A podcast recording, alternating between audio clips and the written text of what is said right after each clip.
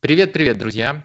Сегодня у нас понедельничный эфир, который называется Monday Night Football. Сегодня говорим про Германию и про Францию, а значит, э, мой соведущий – это Артем Денисов. Привет, Артем! Всем привет! А, да, я вам по традиции напоминаю, что очень-очень важный ритуал, вот именно на понедельничных стримах, даже важнее святого, важнее лайков, это подписаться на соведущего, в данном случае на Артема, потому что я, я сам, сам иногда не понимаю, что их мотивирует готовиться к этим эфирам, приходить, рассказывать. Но это такая супер крутая волонтерская работа. И если вы хотите хоть как-то ее поощрить, то самый простой способ э, сделать это – это подписаться. Я думаю, и Артему, и другим соведущим будет э, очень приятно. Но а, сегодня, э, наверное, как всегда, перед тем, как перейти к основной программе, мы немножко подождем, пока болельщики, болельщики, зрители соберутся. Э, да, заодно надо ссылочку запостить. Вот я у себя запостил.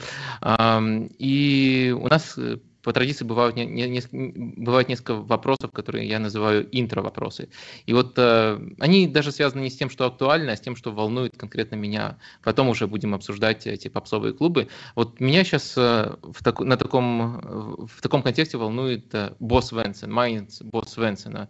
Потому что команда прекрасная. Вот как раз в последние выходные смотрел их против э, Баварии у команды очень-очень туго с результатами, и у меня есть э, опасения, что босс Венсона могут уволить. Ну и, следовательно, вопрос, почему так получилось, и могут уволить? А, вот я думаю, что должно еще несколько поражений пройти, то есть у него очень большой кредит доверия, чтобы прям совсем краткая справка. Босс Свенсон пришел в клуб а, примерно, когда Майнц был на уровне Шальки, то есть это тот самый ужасный сезон, когда, который все помнят по ужасному вылету Шальки. А, вот, но тогда Майнц, когда Свенсон пришел зимой, он, в принципе, был, по-моему, даже в одном очке ниже, чем Шальки.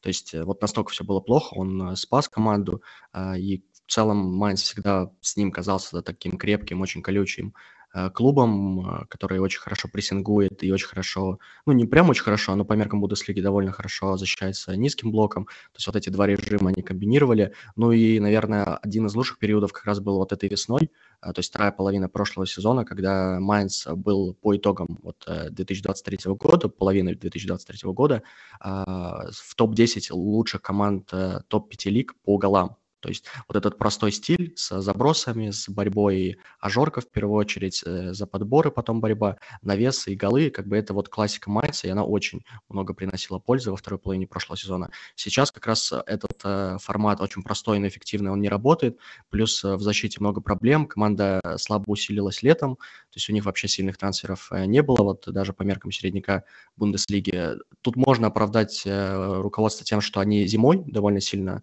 по своим меркам усилились. То есть они как бы потратили много зимой, а сейчас, соответственно, уже в режиме экономии. Вот. Ну и если коротко, да, вот этот формат не работает. И по матчу с, Баварией, допустим, вот последнее, но самое очевидное, мне кажется, по меркам вот такого топового Майнса Свенсона очень много было моментов, где Бавария выбегала в контратаке после прессинга Майнса, то есть проходили этот прессинг, и вот, в общем, он не очень хорошо работал по меркам, вот я опять же повторюсь, топового Свенсона. А, да, это важно уточнение, э, что именно по таким меркам, потому что э, в целом, э, конечно, там в том числе на это очень сильно повлияли два быстрых гола Баварии, но в целом Майнц достойно смотрелся, попав в такую непростую ситуацию. И до этого матча Майнц уже, получается, три раза при Свенсоне обыгрывал Баварию, Э, у себя, у себя на своем поле. А, так что мне кажется, что даже в этом матче они скорее позитивное впечатление оставили, ну и в целом по этому сезону видно, что любую метрику не посмотри, у них серьезный underperformance. Конечно, мы, наверное, будем обсуждать команду, он еще более серьезный и еще, может быть, более неожиданный, но в любом случае Майнц жаль, очень не хочется, чтобы Свенсона уволили. Мне кажется, если смотреть на оборонительную организацию, одна из самых таких э, узнаваемых и классных команд тренерским э, почерком. И особенно не хочется, чтобы э, босс Венсен после такой крутой работы ушел на такой э, негативной ноте. Но у Майнца есть и позитивная нота. Наверное, она сводится к персоналии, а не к, к, ко всей команде. Новое имя, очень интересный игрок Брайан Груда. Э, я думаю, достаточно даже того, же матча с Баварией посмотреть, чтобы понимать, насколько, насколько он быстро приковывает внимание. Можешь чуть подробнее про него рассказать? Или, может, наоборот, опровергнуть и сказать, что он не стоит внимания? Хотя, нет, ты так не скажешь, потому что я сегодня читал наш дайджест, и ты там его расхваливаешь. Так что, ладно, просто еще, еще расскажи подробнее про него. А, да, он играет э, такой условно десяткой ви- вингером, э, то есть 3-4-2-1 схема, он играет ближе к правому флангу, то есть у него довольно большая свобода перемещений. Э, очень много, очень разнообразно он действует. В первую очередь это дриблинг, он заточен скорее на технику, но он также и на скорости хорошо себя чувствует. Но того же Альфонса Дэвиса он именно за счет работы ног очень много обводил. А, всего 6 обводок собрал, не против Дэвиса вообще, это лучший результат матча наравне с Мусиалой. А, вот, э, также пасует, бьет, а, и, конечно, вот его спектр, так скажем, навыков, он удивляет, потому что он также и бросает аут далеко вот в стиле Рори Деллопа, и это в целом стиль Майнца, то есть у них всегда были такие игроки, начал, все началось с Неакате, который сейчас в, Ноттингем, Ноттингеме, потом там были Касси, Видмер, короче, много кто бросал, и вот теперь атакующий игрок, то есть такая необычная э, штука, тем более он такой не очень высокого роста, по-моему, 177 сантиметров, э, но очень, очень далеко бросает, то есть э, сильно, сильные руки. Э, в общем, да, э, мне он напоминает Флориана Вирца, именно в первую очередь за счет техники. Вирц, конечно, другой уровень, то есть у него, я читаю, гораздо лучше понимание пространства. Но Груда только-только дебютирует, то есть вот он сейчас э, с Баварией сыграл хорошо, э, на прошлый, в прошлом туре Гладбаху забил пушечный гол там из штрафной после розыгрыша углового. Эм, Байер напряг, так что парень и советую следить. То есть э, такой прообраз Вирца, и круто, что такие ребята пробиваются в Бундеслигу из такого более дворового футбола по стилю.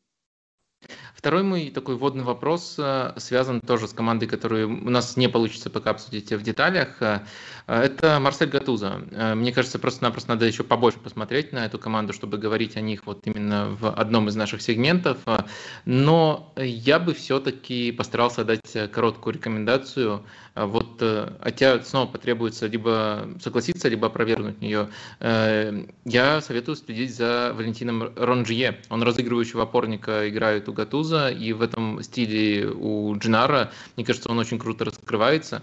Наверное, это в целом можно тут расширить и сказать, что это супер недооцененный игрок, за которым можно было бы и у других тренеров следить, но сейчас особенно интересно. Вот у меня такое впечатление, если все сводить только к одному впечатлению. Э, согласен? Я точно согласен вот по второму э, тезису про недооцененность. Мне он очень нравился и у Сампооли, и у Тудора. И мне было очень грустно, когда в первых матчах Марселина он э, начинал с Вериту и с Кандакбия. А, как парой опорников, потом Коннекбет и Красный получил и травмировался, то есть Ранжей вернулся, но все равно а, я прям испугался, что неужели так резко он э, упадет в иерархии, в иерархии, то есть при Тудоре я бы его вообще назвал главным игроком Марселя, может не лучшим, но вот главным системообразующим точно. Ну и Гатуза, да, насколько известно, он любит э, там выходы из-под прессинга, это прям э, под, под Ранжье. Пока что вот в первых матчах я не видел какую-то его очень важную роль, ну, то есть просто пока притирается, то есть пока рано делать выводы. Последить, конечно, надо, но я бы просто советовал следить за Ранжье э, без учета Гатуза. Он вроде бы не, невысокого роста, но очень крепкий, э, выдерживает натиск Лиги 1, э, много решений классных под прессингом принимает, очень хорошо именно выбирает позицию в позиционных атаках, э, без мяча работоспособный. В общем, э, конечно, игрок не топового уровня, но вот около топов э, класс. Очень интересно за ним следить. А, да, я бы, наверное, еще, поскольку это, это добавляет доступности, привел в аналогию Лоботку. Мне кажется, вот в текущей роли он чем-то напоминает Лоботку, и в том числе поэтому мне особенно симпатичен вот именно на этом этапе. Но дальше уже, когда поговорим о Марселе полностью, наверное, и о нем тоже подробнее скажем. А, так, э, ну, наверное, у меня последний вопрос такого толка. Ты знаешь, куда после гола Арсеналу должен перейти Мудрик? Нет, куда? В ПСЖ, потому что это самая стерильная команда мира. А, ладно, ее, ее тоже сегодня обсудим. Надеюсь, эту многоуровневую шутку кто-нибудь понял и засмеялся даже, может быть, не вслух, но мысленно хотя бы. А, про Бундеслигу давай сначала поговорим. Мы вот переносимся в Германию, и там случилась первая ставка сезона. Это Аугсбург и Массен. Если брать одну ассоциацию, какая у тебя вот ассоциация с, с этим тренером? Персональный прессинг, конечно, ты его, упоминал, я помню, в прошлом сезоне, и я думаю, если совсем коротко, то он пытался поставить персональный прессинг. На мой взгляд, это скорее неудачный эксперимент, вот если глобально уже обсуждать э, команды не тактически, не психологически, вот знаешь, вот играть вот с высокой линии постоянно э, следовать там за игроками, там защитники должны следовать там до а, половины поля соперника, на половину поля соперника. Вот не получалось. И физически тоже не тянули, очень много было травм. То есть я думаю, есть здесь связь между персоналкой очень жесткой и физподготовкой. И больше он ничего не предложил, и э, очень плохая защита была. Ну, персоналка как бы понимает под собой, если не получается, то очень будет много моментов у соперника. Вот как-то так. Знаешь, э, да, я, я с этим согласен, как ты сказал, я сам это отмечал раньше, э, но я еще сильнее офигел с того факта, что Аугсбург, который по ощущениям вылетает каждый сезон, не вылетал из Бундеслиги с 2011 года. Как думаешь, это изменится в этом сезоне? Ну, каждый год, вот каждый год у меня, у меня ощущение, что сейчас точно этот год, и каждый раз они в целом э, там 13, 14, 15 место, это их любимое. То есть они даже в стыки не попадают, вот что удивительное самое. Сейчас, э, ну, много достаточно команд таких э, полукризисных, кризисных, и я думаю, опыт Аугсбурга, хотя у них состав очень жестко обновился, вот за последнее время прям у них трансферные окна, это постоянно какая-то, какие-то жесткие изменения. В общем, как всегда, это один из претендентов на вылет, но точно не топ-2, то есть, соответственно, шансов у них выжить больше, чем не выжить. Давай больше не будем говорить про лузеров пока что э, и поговорим про команд, команды, которые нас радуют и которые прямо выбили место в нашем обсуждении, в наших сегодняшних блоках про Бундеслигу и про Лигу 1. Э, первая такая команда – это Штутгарт. Э, давай просто, мы их упоминали уже в, в прошлом раз в контексте Героси. Давай сейчас э, подробнее поговорим э, и про него, и про командные механизмы. Вот я начинающий зритель Штутгарта. Это я сейчас цитирую на, на среднестатистического, среднестатистического зрителя. Я начинающий зритель Штутгарта. На что нужно обратить внимание? Вот на какие две-три вещи? Ну, понятно, что это Героси. Просто посмотреть, как играет человек, который там 14 голов забил за 8 а, матчей. Ну, это просто что-то нереальное. Если... Кстати, кстати это, э, эту машину остановили, но ценой остановили. травмы. Кстати, вот я не, не проверял э, статус травмы, но он очень, э, очень бодро праздновал голы. То есть он бежал там к ребятам, там второй, третий гол, так что, может быть, все более-менее. Вот, если тактический гик, то это позиции крайних защитников. Мы тоже коротко это упоминали на прошлом стриме.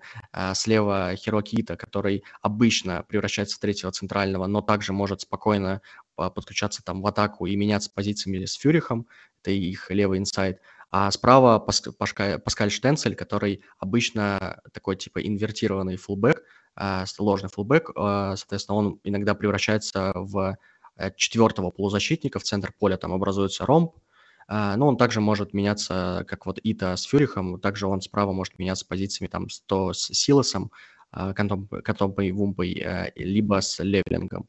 Вот, ну это если прям совсем погружено так. Ну и в целом э, я бы так сказал, вот если суммировать э, то, что приятно в этой команде, это в первую очередь а, ее попытки быть по-разному опасной, то есть она видно, что она развивает владение, позиционные атаки, видно, что она опасна в контратаках. Ну и я вот вспоминаю просто опыт просмотра в этом сезоне, мне ни разу не было скучно. А, то есть каждый раз это и на тактическом уровне, и просто на, на зрительском, там, по, по, по моментам и так далее, это приятно смотреть. Кроме первого э, тайма матча с Унионом, когда был 1-0 по ударам в первом тайме, и в целом это очень странная была игра.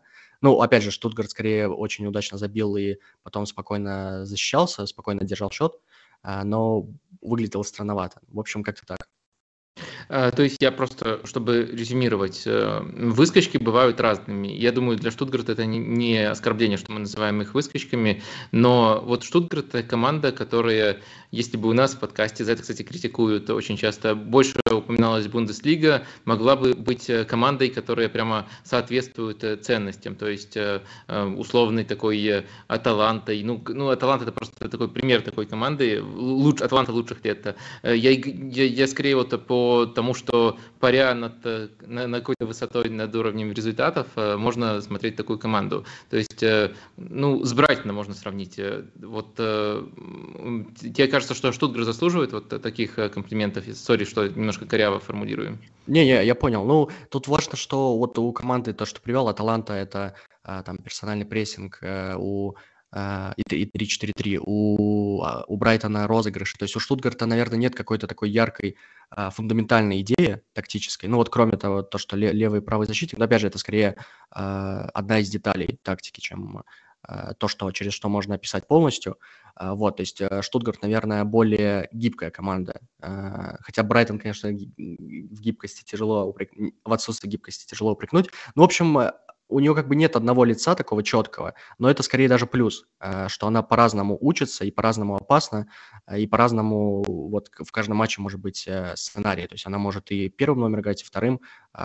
Тут важно еще, кстати, упомянуть, просто учитывая контекст, мы говорим про выскочку, но Штутгарт это как бы обратный унион в прошлом сезоне, то есть им очень жестко не везло, и я бы даже рискнул сказать, что если бы Штутгарт вылетел в стыках, это, наверное, была бы самая сильная команда, которая вылетала, ну вот, по крайней мере, там в 21 веке из Бундеслиги. То есть им очень жестко не везло, и сейчас э, что-то и возвращается, но и в целом, то есть это не была команда в прошлом сезоне, которая была 16 по уровню игры из 18, и вот сейчас какой-то гигантский скачок, то есть разрыв меньше.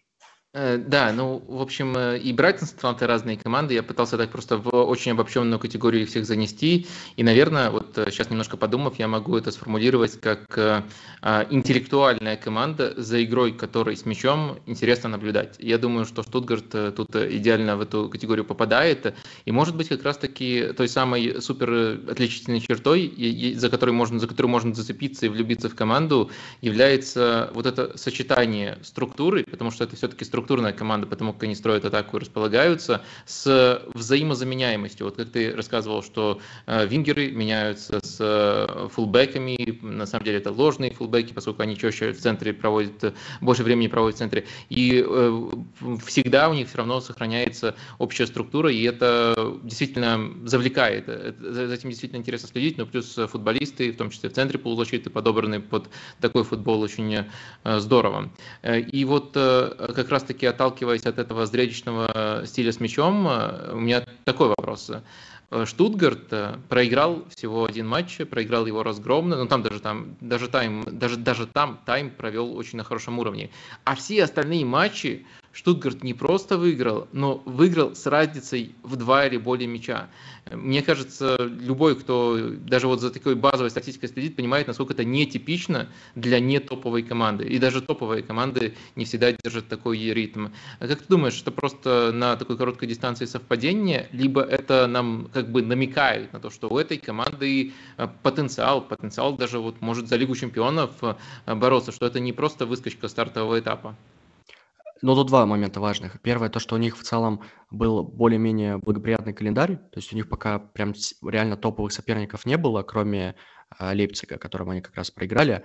А, Унион в кризисе, там, ну, Вольсбург это такой 50 на 50, а, это первое. А второе, это, мне кажется, как раз подтверждение тезиса про то, что Штутгарт хорош в двух режимах, как бы и первым номером, когда нужно владеть мячом и вскрывать, и вторым номером, когда нужно убегать в контратаке, а, даже против э, соперника, который, соответственно, раскрывается.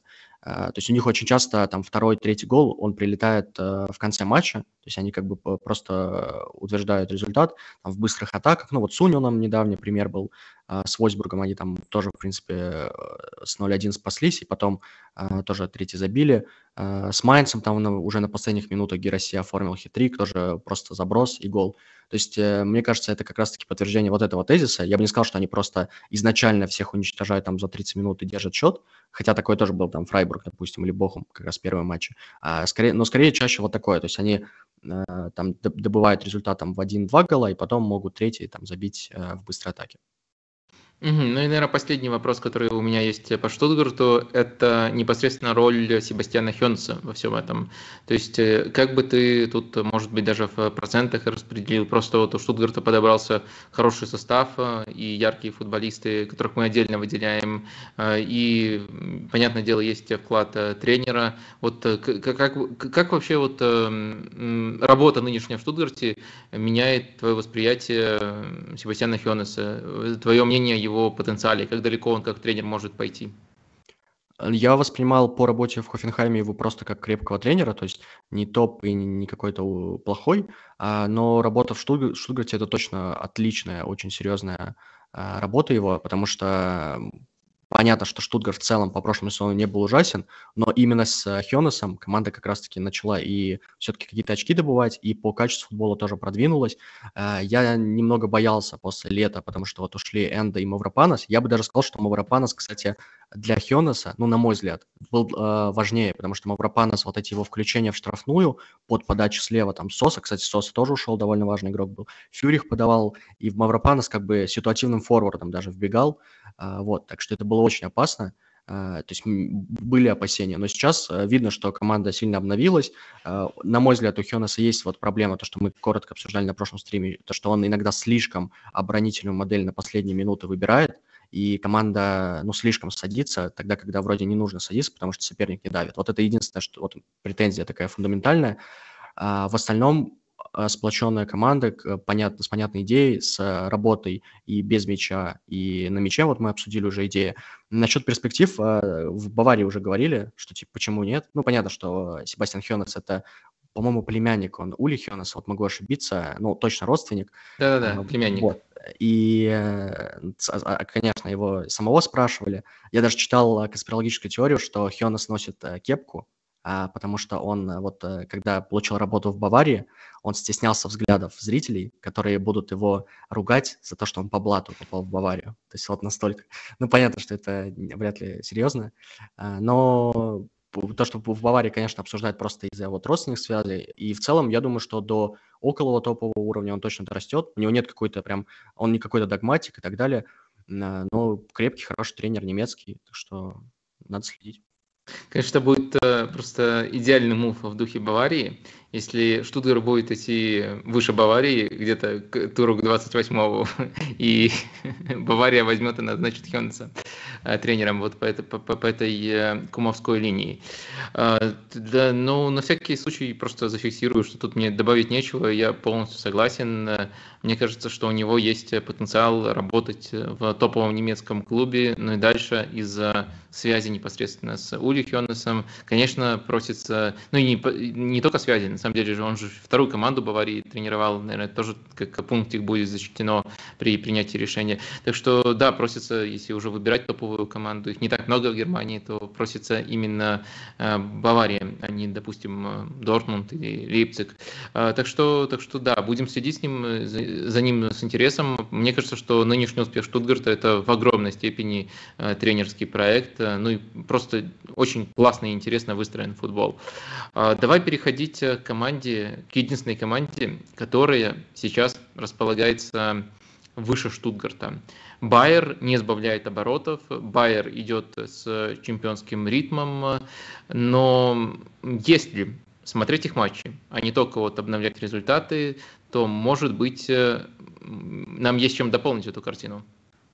Есть, да, в последние матчи немного сомнений вкладывают. Э, первый матч с Майнцем был, э, и казалось, что это просто, ну, вот знаешь, то, что очень любят называть победой на классе. То есть Байер вроде бы разгромил Майнц, но у них первый удар э, с игры был там, на 65-й, по-моему, минуте.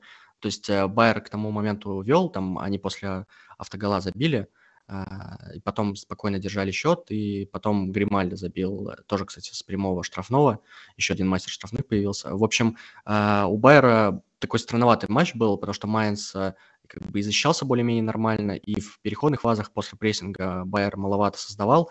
То есть меня это смутило, как бы в этом матче не было сильной позиционной атаки. И матч с Вольсбургом тоже странноватый. Мне показалось, что Никакович вполне был готов к тому, что Байер просто, как всегда, будет атаковать позиционно. Выпустил, то есть адаптировался под Байер, выпустил там трех центральных защитников. Он обычно играет с четверкой в линию. И все, все испортилось, весь план Ковача испортился тем, что Байер забил быстрый гол в быстрой атаке после стандарта у своих ворот. Э, но, но получилось так, что скорее Войсбург от этого выиграл, потому что Войсбург начал прессинговать, забирать мяч, и Байер как-то ну, слишком э, неуверенно, мне показалось, выглядел без мяча. То есть тут вопрос был в том, им некомфортно под прессингом или они специально выманивают. И мне кажется, что ответ где-то был посередине, потому что вроде бы и Вольсбург не так много возвращал мяч, но и Байер не так уж часто рвал вот, эту, вот этот прессинг. И учитывая, как, как ужасно там э, играл Мели против э, Фримпонга. То есть э, у Фримпонга не было ни одной обводки против Мели, но только потому, что Фримпонг всегда получал мяч ближе к воротам Вольсбурга, чем был Мели. То есть ему даже не нужно было обводить Мели, чтобы продвигаться к воротам. То есть мне показалось, нужно было активнее использовать Фримпонга. Это во втором тайме было, и вот тогда Байер был получше. Ну, в общем, эти матчи немного сомнений все-таки ввели, потому что э, не так много было сильной позиционной атаки. А вместо этого контратак, ну, тоже бы я не сказал, что было прям много. То есть э, матчи такие странные. У Алонса бывали такие матчи и в прошлом сезоне, но у Алонса в прошлом сезоне не было настолько мощной команды, как вот в первых турах. Э, в любом случае, это все равно одна из лучших команд Бундеслиги, понятное дело. Но вот эти два матча, они немного смутили. Между ними была очень легкая победа над Кёльном, над принципиальным соперником по дерби, и там как раз был Байер привычный, который мы все хвалили. Да, я с твоей оценкой согласен. У меня более свеж в памяти матч против э, Вольсбурга, и ты упомянул э, важную деталь. Ника Ковач перешел на тройку защитников. Да, в конце прошлого сезона он эту схему тоже использовал, но по этому сезону кажется, что это конкретно под Байер он перешел. И Майнц не переходил, Майнц просто часто играет, ну всегда, наверное, даже играет с тройкой центральных защитников. И помимо прочего еще можно отметить достаточно четкие персональные ориентировки при прессинге Вольсбурга, и они действительно неплохо работали. Как ты думаешь, э, может ли это считаться э, чем-то вроде противоядия, которые могут использовать другие команды именно под Байер, потому что, мне кажется, Байер уже заслужил такое уважение у всех, что под них будут э, готовиться. А, а ты имеешь в виду вот конкретную адаптацию Ковача вот, или тройка там центральных защитников? А, я имею в виду две вещи. Во-первых, это тройка центральных защитников и пятерка, чтобы труднее было перегружать последнюю линию, когда команда позиционно обороняется. А второй момент, да, можно скопировать еще персональные ориентировки в прессинге и практически полностью повторить то, что пытался сделать Ника Ковач, и молиться, что на левом фланге у тебя будет кто-то посильнее Якима Мели. Да, именно в защите. Ну да, в целом это в целом это в принципе удобный, э, удобный, так скажем, плацдарм для игры против позиционных атак. То есть э, тут единственный вопрос, э, слишком ли низкий блок будет э, там для забросов э, там а-ля Кимих, такие могут, может Джака, допустим, делать у Байера, то, что мы видели там против Гладбаха, допустим, или Дармштадта. И тогда это, кстати, работало, там, в принципе, идеи были схожи именно в позиционной защите. А, вот, ну и, и дальние удары, допустим, которые Алонсо, кстати, просит делать, то есть э, у Байера по сравнению с прошлым сезоном, ну, Э, э, временем перед Алонсо у них возросло количество дальних ударов, это тоже ну, важно учитывать. То есть, конечно, это в целом тяжел, тяжелый, тяжелое испытание всегда, когда команда либо низким блоком, либо, что еще лучше, сочетает низкий блок, хороший плюс прессинг и переходит грамотно. То, что Войсбург э, делал довольно часто. Вот, ну, в общем, да, могут быть проблемы, но у нас в этом же сезоне были примеры, когда все было хорошо у Байера против примерно похожих команд. Так что тут скорее от Байера зависит. Просто кажется, что немного вот в этих играх не было налажена там позиционная атака, не так хорошо шли пасы, короткий пас, короткие розыгрыши. Вот, э, как-то так это вижу. Угу. Ты связываешь это с персоналиями, потому что чуть больше ротации начал себе в этих матчах э, позволять э, э, Хаби Алонсо. Если отталкиваться от того же матча с, Вольс, с Вольсбургом, то Касуну не играл со стартового состава, не играл Флориан Вирц в стартовом составе. Как ты думаешь, это может быть связано вот с тем, что есть у Байера такой прямо практически идеально сбалансированный стартовый состав, который ну, не разваливается, но достаточно сильно эм, си, достаточно сильно ослабевает, э, если некоторые звенья выдергивать. У нас просто очень маленькая выборка, как бы, как бы Байер выглядел без этой оптимальной топ-11. Я согласен, да, что есть 100% вот это основной состав, который очень легко назвать, э, но фактически ротации очень мало было. Просто с Майнцем был оптимальный состав, с Вольсбургом, да, вот две позиции. В первую очередь, конечно, Вирца не хватало, Вирц вышел, ну, прям явно лучше стало э, во всех аспектах, и, и при выходе из, из-под прессинга он очень хорошо отклеивался, э, открывался между линиями. И вытаскивал мяч э, и в позиционной атаке. Там его же возврат как раз э, начал второй гол, э, вторую результативную атаку. То есть он явно усилил команду. Станишич, мне показалось просто, он не так хорошо подключался вот ближе к штрафной, как Касуно это делает, и контрпрессинг не тот. Ну, в общем, это такое, не так важно. Поэтому хотелось бы просто посмотреть, что будет, если там травмы случаться и так далее. Выбора, э, выборки просто не хватает, чтобы сравнить как бы Байер в оптимальном составе, который вроде бы хорош, и Байер э, с там, вынужденно ослабевший, когда придется кого-то использовать. Э, да, и, Э, да, я, я просто напомню, что мы сейчас по Байеру скорее такой не разбор, а апдейт даем, поскольку мы достаточно подробно в первом выпуске про эту команду говорили. А, но, э, наверное, резюмировать то, что мы сейчас в качестве апдейта даем, я бы хотел таким вопросом. Если Бавария повторяет свой прошлый сезон, то есть Бавария раздает подарки, э, делает чемпионскую гонку открытой, то Байер вот со своим текущим уровнем забирает титул, вот как ты видишь? Ну, по тому, как он сейчас идет, я бы сказал, что да, что он вполне может забрать. Если, допустим, также сольется концовку Баварии, как в прошлом сезоне, там очень много было потерь. На старте было многовато потерь при Нагельсмане, хотя там качество игры было хорошее, но факт есть факт, что потери были, там ничьи, нич, ничьих очень много было. В общем, э, именно по плану очков, я думаю, как Байер сейчас идет, э, у них всего одна, одна, одна потеря, это ничья с э, Баварией, как бы еще и в Мюнхене. То есть э, если так сильно, так много будет Бавария терять, то вполне. Угу. Ну и на уровне персонали мне хотелось бы обсудить э, одного человека, это Бонифейс. Так, так, так же его называют, потому что я слышал Бонифас, Бонифейс. И... Да, он, он себя так называет. Э, мне как-то ближе уху Бонифас, но да, он, он себя называет Бонифейс. Бонифейс. В общем, Бонифейс – это гений или герой мемов?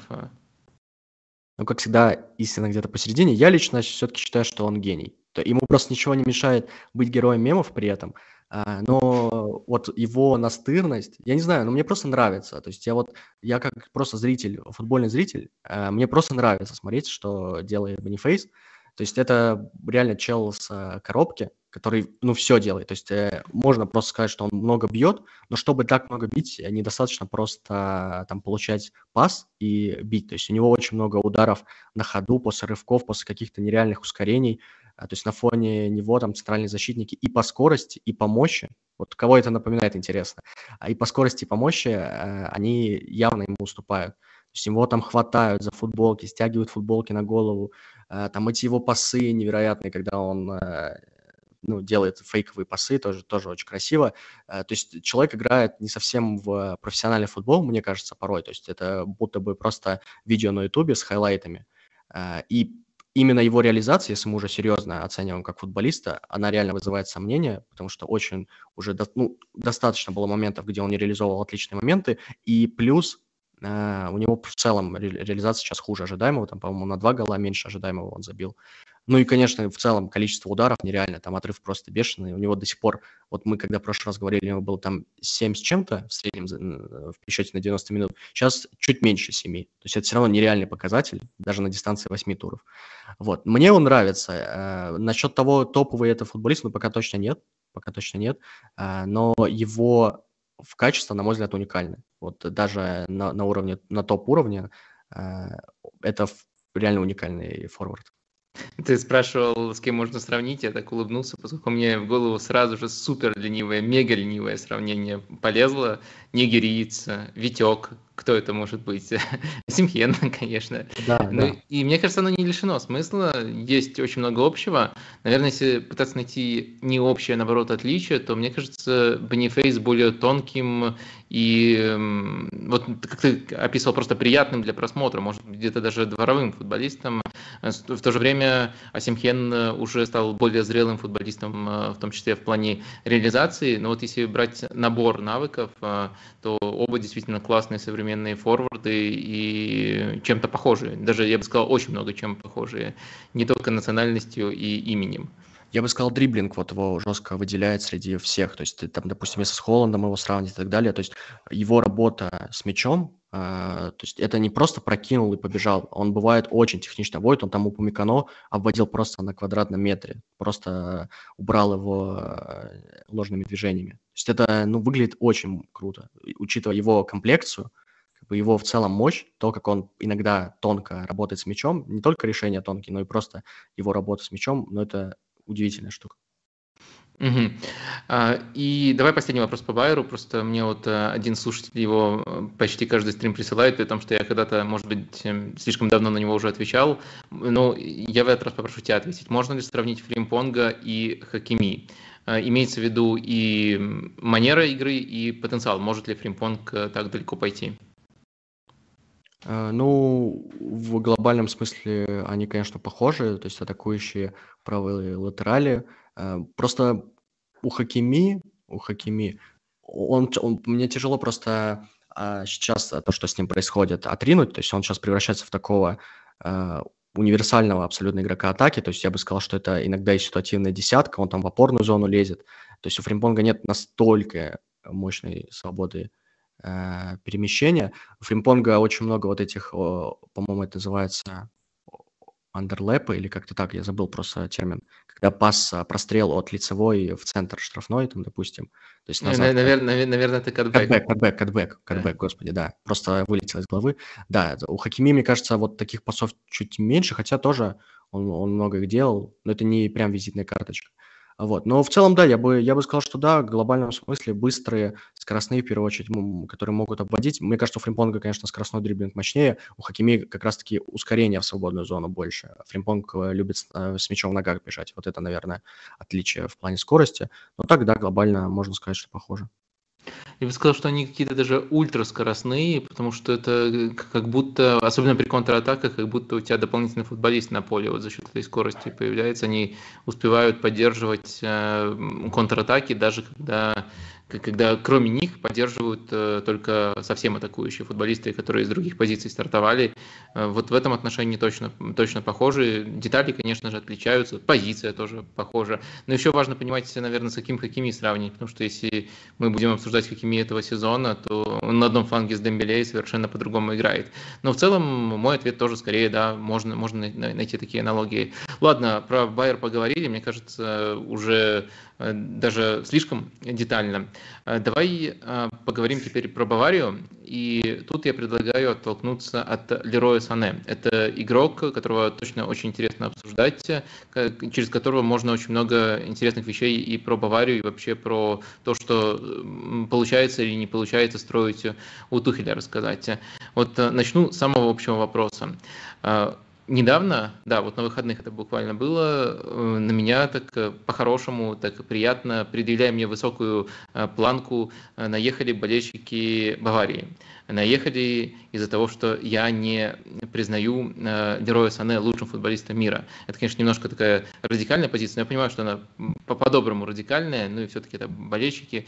Э, в, общем, э, я пока не готов э, его именно так высоко поставить, но я точно считаю, и сегодня обсудим подробнее, что о нем очень интересно говорить.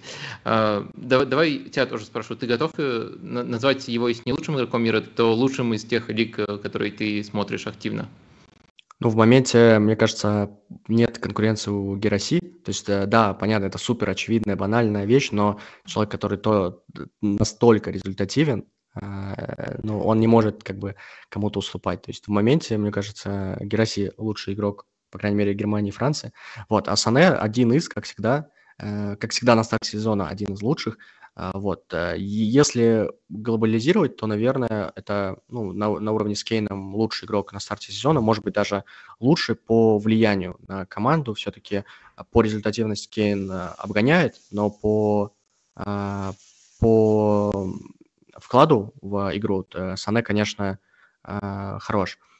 У него всегда на старте сезона, э, вот последние сезоны с Нагельсманом, два, э, очень, очень сильная осень, и потом он сбавляет, поэтому в этом плане интересно понаблюдать. Так он э, при Тухеле обычно стартует справа, у него довольно как всегда, большая свобода перемещения, он э, смещается в центр а, много. Но я бы сказал, что, что отличает Нагельсмана, Баварию Нагельсмана от Баварии Тухеля, это то, что Сане все-таки чаще получает мяч ближе к флангу и потом смещается, чем при Нагельсмане, когда он в целом а, превращался во вторую десятку а, и постоянно там был и получал мячи, соответственно, там, между линиями. То есть он, мне кажется, он больше проводит а, времени с мячом в ногах, то есть он смещается. Это прям заметно в матчах, где бывали проблемы с позиционной атакой у Баварии, и почти все затачивалось на то, что Сане получает мяч и смещается. А, вот, э, ну, что, что, что тут важно еще сказать такого важное, это, конечно, связка с Кейном, то есть такой Сона-заменитель, это открывание за спину, и в целом э, там стенки, там гол Фрайбургу был отличный, где они взаимодействовали. А, ну и если мы говорим, что в целом у Баварии есть вопросы по атаке, кроме Кейна и Сане, это тоже вот важно, что пока Мусиала не в очень хорошей форме, а Команд тоже совсем недавно забил первый гол. А вот Сане и Кейн, конечно, на их фоне очень сильно выделяются. Ну и нужно, я совсем коротко скажу, что э, я себя, наверное, могу назвать фанатом Сане. То есть э, мне он на дистанции нравится. Это сложный такой персонаж, э, который, на мой взгляд, очень сильно эволюционировал по ходу карьеры. И в целом сейчас я бы, можно так анонсировать новый этап, потому что это в целом скорее возвращение к таким истокам, знаешь, э, не к истокам даже, а вот к периоду с Фликом, когда вот Флик э, в такой роли его пытался пробовать, то есть как бы вингер, который смещается с мячом. И тогда это вообще не работало. При Тухеле это скорее работает пока что. Э, вот в этом вижу разницу. Давай перед тем, как еще детальнее его обсудим, у меня тоже есть несколько наблюдений. А, Все-таки зафиксируем, а, потому что даже в заголовке я этот вопрос сформулировал. Сане, Кейн и вообще все-все. Вот если мы хотя бы внутри Баварии ранжируем, ты упомянул этих двоих, но мне кажется, еще упоминание заслуживает Кимих, ну просто к нему все привыкли. Я согласен, что можно придираться к более широким проблемам в опорной зоне, но они у Баварии, мне кажется, не от Кимиха исходят, всегда в той или иной степени есть. Но именно если брать стабильность и качество, которое он всегда дает, то, мне кажется, Кимих тоже может рассматриваться. Вот для меня это три кандидата, и мне, кстати, правда тяжело выбрать среди них. Я точно не вижу тут явного, при всем уважении к Сане и тому, как он сейчас почитается. А, ну, в общем, если бы ты выбирал, как бы ты ранжировал эту тройку? Ну, это точно бы поставил Сане на первое место. Мне просто кажется, что Кейн все-таки чуть более зависимый от э, команды футболист, и там, допустим, были уже примеры ну, совсем негативный в этом плане, там, матч э, с, Копенгаген, э, с Копенгагеном, когда он там ноль ударов нанес, и прям, ну, совсем э, было плохо, хотя он много спускался, но пользы было маловато. Э, вот. Э, для меня Санеп как системообразующий именно игрок в атаке, э, как человек, который все-таки гарантирует в любом случае какую-то опасность, даже в не очень удачных матчах, ну и в хороших матчах он всегда одна из главных звезд, и очевидно, что есть в этом связь как бы. Не просто потому, что Бавария играет хорошо, а потому что Сане играет, ну, прям великолепно, и Бавария, конечно, тоже играет лучше. А Кимих, если честно, мне кажется, что в этом сезоне у него как-то меньше вот этих фирменных забросов. Мне кажется, это, очевидно, не проблема Кимиха, а какие-то установки Тухеля, я не знаю. Но э, если в прошлом матче можно любой, в прошлом сезоне можно любой матч э, просмотреть и там заскринить моментов 5-7 с его забросами, ну, в худшем случае. Сейчас, мне кажется, так не сделаешь. Э, то есть э, в целом атаки немного иначе строятся. Но опять же, я вот говорю то, что а, Сане мог, допустим, раньше смещаться в центр, они нагружают опорную зону, а, делают, соответственно, защиту соперника уже, и Кимих там дает а, заброс в ширину, как бы отрезает, ну, как бы э, начинает расширять, э, расширять защиту. Вот. Э, а сейчас этого просто меньше, то есть меньше моментов, когда Кимих эти забросы может делать, и он их просто меньше делает. Ну, вот так вот визуально кажется, сейчас не могу цифрами подтвердить. А, вот, поэтому для меня Кимих не настолько вот прям важен, как э, Сане сейчас, и вообще, мне, мне кажется, его как бы функционал чуть сузился. Это все-таки, мне кажется, проблема Тухеля в первую очередь. Точнее, претензия к Тухелю, а не к самому Кимиху. А, как-то так, вот. Ну, Кейн Кимих для меня где-то на одном уровне, но Сане я бы его выделил от них. Э, ну, мне кажется, мне прямо захотелось отдельно тоже исследовать и присмотреться к тому, что ты говоришь. Но вот если не рассматривать Кимиха как человека за кидушку или человека, разрезающий пас, а просто оценивать его вот решение, каждое, как он принимает просто каждое отдельное решение, ну, не знаю, у меня очень мало к нему претензий. Опять же, если учитывать еще контекст э, каждого решения, который зависит от того, как, как, какие опции дает э, команда. Давай подробнее к Сане, он отдельная тема у нас сегодня. Я полностью согласен, что он э, в топовых матчах впечатляет. Мне очень нравится, ты упомянул одной строкой, но я думаю, можно даже еще больше акцент на этом сделать, его стеночки, потому что то, как он, то, то как он их по таймингу разыгрывает, то, как он их буквально провоцирует. Тут провоцирует, наверное, лучшее слово, это, конечно, здорово. А мне кажется, что на фоне там, других сезонов или на фоне такие, такого базового его восприятия он лучше и тоньше обостряет, чем обычно. Ну, дриблинг это, в принципе, тут ничего нового, просто, просто у него достаточно попыток в этом сезоне, и он достаточно а, хорош. Вот э, этот набор, конечно, впечатляет. Иногда он действительно тащит атаку Баварии, но вот у меня есть эм, два, даже опасения, претензии, я не знаю, как лучше тут, тут сформулировать, два поинта, скажем так. Первый поинт это то, что он не очень стабилен, потому что я правда вижу большую разницу между ним в, там, в матчах, э, как вот с Фрайбургом был, например, и там, допустим, с Байером. Но это вот просто два контрастных, которые первые вспомнить. Э, но в целом э, у него много хороших, но и много весьма средних матчей. Ну, нет, ну просто не так много матчей сыграно, но пропорция, пропорция не однозначная для меня, по крайней мере. И второй момент – это то, что исходит, на мой взгляд, уже очевидно от тренера, а нет, а нет конкретно от Сане. Это его работа без мяча. Мне кажется, она изменилась, его позиция стала умышленно высокой, провокационно высокой. Я это мог бы подтвердить э, э, двумя циферками, которые косвенно олицетворяют э, эту штуку. Во-первых, у него сегодня, у него в этом сезоне с отрывом самое большое количество продвигающих полученных передач. За, за 90 минут он получает 14,1. Раньше его лучший результат в Баварии это 11,4. То есть прямо рывок значимый. В некоторые сезоны там вообще был, например, прошлый сезон это 8,9. То есть это очень большой рывок, и это параметр для, для его важен, важен. То есть он постоянно в высокой позиции, постоянно доступен для переходов, связывает эти переходы, связывает контратаки очень здорово. Но все-таки это дается ценой того, что он наверное, все-таки с лицензией Тухеля, но все-таки отлынивает от оборонительной работы. Тут э, тяжело очень измерить. Тут самые лучшие примеры это конкретные эпизоды, и у меня в блокноте их набралось достаточно, когда просто видна чуть ли не асимметричность в схеме Баварии. Там, допустим, команда на одном фланге отрабатывает, Саны на другом фланге остается. Э, опять же, думаю, что это с разрешения Тухеля делается, но косвенно это можно там по отборам и перехватам просмотреть. Тоже у него худший результат э, вот именно по этой, по этой метрике, больше, чем в два раза сокращение с э, прошлого сезона. И я понимаю, э, если уже придираться ограниченность этой метрики, то есть она не показывает всего. Лучше, лучшая демонстрация это, конечно, просто за ним следить. Но вот э, две такие тенденции вижу. И то есть, как их можно резюмировать?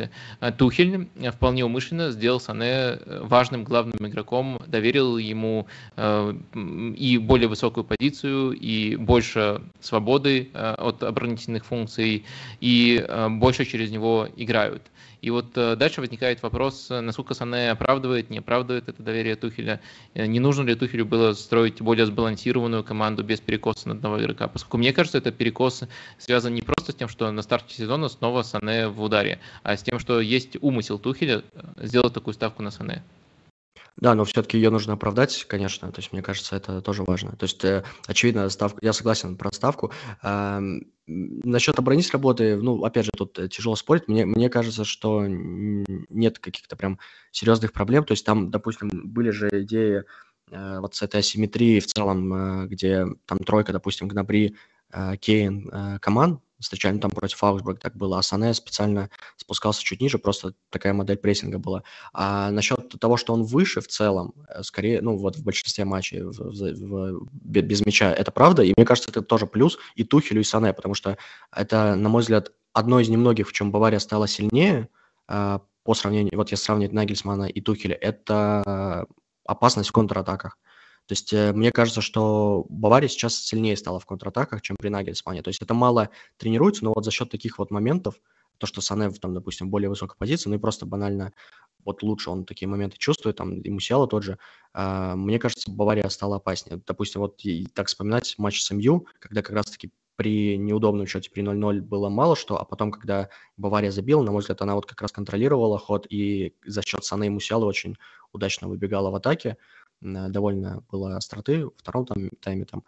То есть э, если этот умысел есть, э, то он скорее во благо, чем именно проблемно. Ну, то есть я не видел прям жестких, э, так скажем, недоработок Сане. То есть он в целом игрок, который больше действует зонально, то есть он в целом не любит там идти жестко в отбор, а он скорее на такое, на чтение эпизодов, не на какую-то агрессию. То есть в этом плане он не совсем, наверное, немецкий футболист. А, ну вот как-то так это вижу. Мгм. А как ты думаешь, это вообще контролируемая штука? Ну, я скорее к тому, что вот э, встречается, допустим, с Манчестер Сити Бавария, и все должны отрабатывать. Э, Сане будет отрабатывать, либо скажет, я, я новый Месси, посмотрите на мою статистику. Да, будет. А мне кажется, в этом как раз особенность Баварии в больших матчах. То есть мы никогда после матчей, ну, последние там лет 10, я не помню такого, а, мы никогда после матча не говорим, вот Месси, ну, вот условно так же про Сане, вот Месси стоял, ничего не делал, там схема 4-3-0 и так далее. То есть э, у Баварии в целом в больших матчах, мне кажется, все работают э, без мяча. То есть э, это всегда их отличительная черта была. Ну, понятно, что нет там прессинг-машин типа Альварса из Сити, но вот у них всегда так. То есть да, даже звезды, там Мусиала, Сане, они будут работать без мяча, иначе никак.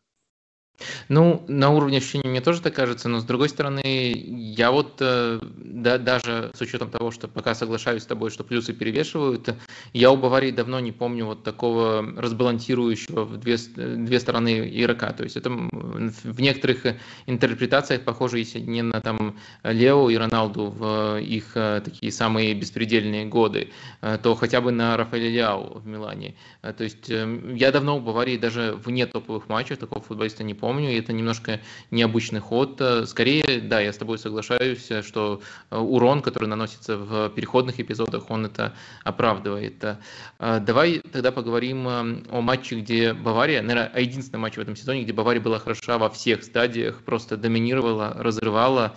Это матч Баварии, пускай он достаточно уже старенький, до, до перерыва на сборной был, матч против Фрайбурга. По-моему, это лучший матч, если не вообще притухили, то в этом сезоне притухили.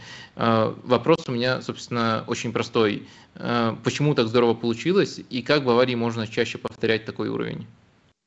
А, ну, я бы все-таки сказал, что это в первую очередь э, проблемы Фрайбурга. Там почти все, почти половина важных игроков пропустила матч. Вот я просто сейчас открыл.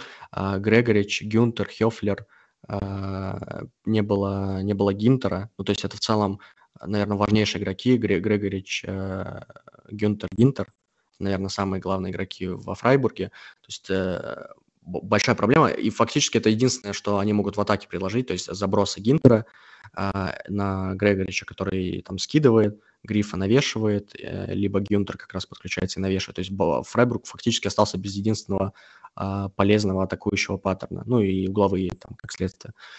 Вот, то есть э, Фрайбург просто не мог атаковать, и, по-моему, там до, почти до конца матча у Баварии было голов больше, чем у Фрайбурга ударов. Ну, то есть вообще очень, очень грустная статистика, если смотреть э, как нейтральный зритель. А, игра в одни ворота была. Э, то есть Бавария полностью контролировала, да, и мне запомнилось, как Сане уничтожил Мерлина Рёля из Фрайбурга. То есть, вот знаешь, бывает такое, что а, вот ощущение, как а, игрок там, ну, хорошего уровня, и человек, который будто бы случайно попал в профессиональный футбол, а, вот такое было. То есть Сане там над ним так издевался, там особенно а, гол, который отменили Сане а, из офсайда. То есть он там, опять же, на квадратном метре в штрафной очень красиво обыграл и в девятку положил. Uh, очень красивый момент был, и, но и грустно за оборонительных игроков тогда, потому что такой ужас происходит. То есть я бы все-таки говорил, что они играли против очень слабого соперника из-за такой ситуации кадровой. Ну и в целом просто сами по себе провели хороший матч. А, просто его тяжело слишком восхвалять, понимая, какие проблемы были у соперника. Вот э, я про это хочу сказать. А тогда контрпрессинг, а, много моментов позиционно. Ну, вообще, вообще вся игра была на половине поля соперника. Ну и Сане, конечно, тут, и опять же, ты говорил, то, что мы уже все обсудили, стенки, дриблинг, смещение, удары, э, связка с Кейном, вот, все работало. А, да, слушай, ты построил такую логическую цепочку, которая, которая позволяет достаточно легко исключить этот э, матч как аномальный из э, наблюдения за Баварией, и тогда вырисовывается немножко грустная картина. Ты бы согласился с формулировкой, что Бавария играет в этом сезоне пока средне, посредственно? А, я бы, да нет, я бы вот прям посредственно это прям, ну просто может в моей системе координат посредственно это прям такое неприятное слово, то есть это где-то ниже среднего. Эм, меня Бавария не восхищает, но очень много побед уверенных, э, спокойных вполне. Меня смущает матч, ну, то, что мы уже в целом обсуждали, и э, пока мало что изменилось, то, что в, против сильных соперников есть проблемы. Это в первую очередь связано там с опорной линией, э, то есть э, опорка против э, слабых соперников работает отлично. Там Майнц, Фрайбург, э, вот все эти матчи, там контрпрессинг отлично работал. До этого там А, были... а, э, АМЮ слабый соперник, но опорка работала не отлично. Ну, нет, я все-таки выделяю это в, к, к сильным соперникам, то есть Лига Чемпионов, э, статус турнира и так далее. Вот. Эм, так, вот, да, то есть э, много уверенных побед. Э, тут просто вот контраст с тем... Меня смущает, вот единственное, что меня прям жестко смущает, это то, что у Баварии нет вот этого инстинкта убийцы, то, что вот с Майнцем, допустим, было там при 2-0, как-то они, они будто бы слишком инертные становятся, когда достигается хоть более-менее а, устраивающий счет. Причем иногда это счет 1-0. Вот это что смущает. То есть 1-0 не может быть удобным счетом для Баварии. То есть где-то 3-0, 4-0 хотя бы. Вот, а они как-то слишком быстро расслабляются, будто бы, это странно. То есть это в целом при Тухеле проблема еще прошлого сезона, когда они 30 минут э, царствуют на поле, и потом что-то совсем непонятное происходит. Ну, то есть, нет, я бы не сказал, что команда посредственная, потому что у нас есть э, знание того, что очень уверенные победы над, э, ну, слабыми командами, ну, середняки Бундеслиги плюс слабые команды, и очень спорные матчи против э, сильных команд, э, там, Лейпциг, оба матча, э, Байер, ну и МЮ. То есть э, это вот проблема, то, что на дистанции это тяжело будет проверять. То есть нам нужно там будет ждать либо новых там матчей с топами. Ну вот следующее испытание, это, я так понимаю, 9, э, ну, короче, начало ноября э, матч против Дортмунда. То есть вроде бы это следующий матч важный у Баварии. Ну, кроме Галатасарая э, в Лиге Чемпионов. Это, наверное, главный матч в ближайшее время. Вот там хотя бы еще какая-то почва будет для анализа. Последнее, что хотел обсудить, забыл это в нашу верточку э, включить, но надеюсь э, не поставить в тупик этот вопрос. Это Центр защиты Баварии, ведь я так прикинул, как раз-таки за этот месяц, о котором мы не говорили, было сразу две такие истории. Ну, первая такая запутанная и не только футбольная с э, возможным подписанием Жерома Буатенга, и вторая, когда не получилось с Буатенгом, вроде как Бавария вообще на Сократиса эм, по посту Пулоса нацелилась. В общем, как ты думаешь, а, Баварии нужен экстренный центральный защитник? И кто, на твой взгляд, должен играть там вот э, сейчас в этой зоне, если все здоровы? Ну, нужен, на мой взгляд, э, просто потому что, э, учитывая там, что и кубок будет, и опять же вот этот график невероятный, три, три защитника это мало, у них есть вот четвертый из второй команды, Бухман, по-моему, фамилия, но он тоже травмирован, а, вот, и пока Упамекано не готов, то есть нужно сейчас играть Делит Ким не просто потому, что вот они, допустим, лучше, а потому что, потому что некого больше поставить. То есть из-за из отсутствия кадров, из-за нехватки кадров. Да ладно, Горецко сыграет. Ну, Горе... А Горецкая руку сломал, поэтому нет.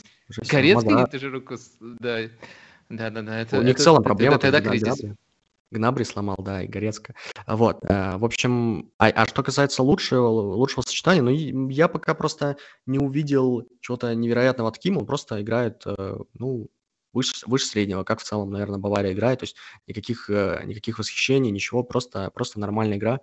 А, однажды вот против Майнса, вот он, он как в стыке идет, мне нравится, то есть ну, это в целом было и по Наполе заметно, то есть он агрессивно идет, но обычно это полезно, то есть это не просто какая-то сорви-голова, которая летит, вообще несмотря что происходит. Это такой вот хладнокровный, очень жесткий защитник, и это сильная его сторона. Но, на мой взгляд, Деликт и Упамекано все еще э, топовая пара, просто потому что я видел в прошлом сезоне от них игры э, на дистанции гораздо сильнее, чем то, что вот сейчас, допустим, с Кимом Упамекано, э, как это было. Но и прям каких-то претензий я не могу прям сформулировать, то есть это просто выбор Тухеля. Тухелю Ким больше нравится, чем Деликт, и это надо просто принять.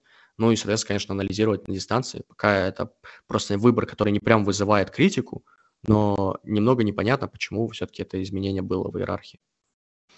Угу. Ну, мне кажется, что помимо всего прочего, Ким еще, э, когда нужно играть в пас, немножко имеет тенденцию притупливать, если мы говорим об высокой э, планке Баварии. Ну, я бы вот по игре в пас точно его ранжировал бы как э, третьим из этих возможных опций. Мне кажется, ну просто тут важно сформулировать, что у него можно найти хорошие передачи, прямо нестандартные. Но было бы странно, если бы игрок оказался в Баварии и не умел вообще играть. Но в то же время моментов, когда он недостаточно быстро, либо что-то не видит, либо не так исполняет, их э, тоже для игрока уровня Баварии многовато. И вот э, я думаю, что э, выбор Кима на этой позиции также показывает еще на некоторые приоритеты Тухеля. Ему важна надежность без мяча. Понятное дело, хочешь и того, и другого, но всегда, всегда нужно искать баланс. Э, ну что, вроде про Баварию тоже поговорили. Э, место Сане в иерархии тоже определили. Давай поговорим про самую аномальную команду э, этого сезона. Понимаешь, прошлый сезон Унион самая аномальная команда. Этот сезон Унион тоже самая аномальная команда. Но есть нюанс. Эм, мне кажется, частично этот нюанс эм, связан с тем, что никто не сможет защититься от XG и от регрессии к среднему. В прошлом году про это говорили, в прошлом году сильно перебирал очков Унион, в этом году ситуация не просто нейтральная, ситуация обратная в этом отношении. Но в то же время, наверное, это далеко не полная картина. Давай попробуем составить э, полную картину. Какие гипотезы мы можем выстроить о спаде Униона? Напомню, 8 поражений подряд у этой команды. Да, я поймался на мысли о том, что они постоянно проигрывают только где-то на пятом и шестом поражении. Я просто увидел новость такой, а действительно, 5-6 поражений уже. И, конечно, 8, но это прям, прям жестко. Прям, надо, Слушай, аналогично, вот прямо аналогично. Я, мне начали писать, спрашивать. Я думаю, в целом-то по игре э, не так уж сильно отличается. Ну, сейчас будем вникать в нюансы, но не так уж сильно отличается, особенно если вот мы, мы берем стартовый рисунок. Потом Game State может очень сильно влиять на то, куда идет, куда матч направляет э, Унион. Но в целом э, очень много, очень много нюансов работает, как и в прошлом сезоне. Все, и больше не перебиваю сори.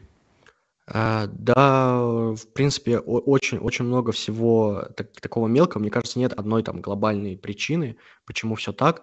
Просто вот перечислю наблюдения, которые вот касаются именно этой серии. А, первое, наверное, самое броское, это то, как Унион легко пропускает мячи.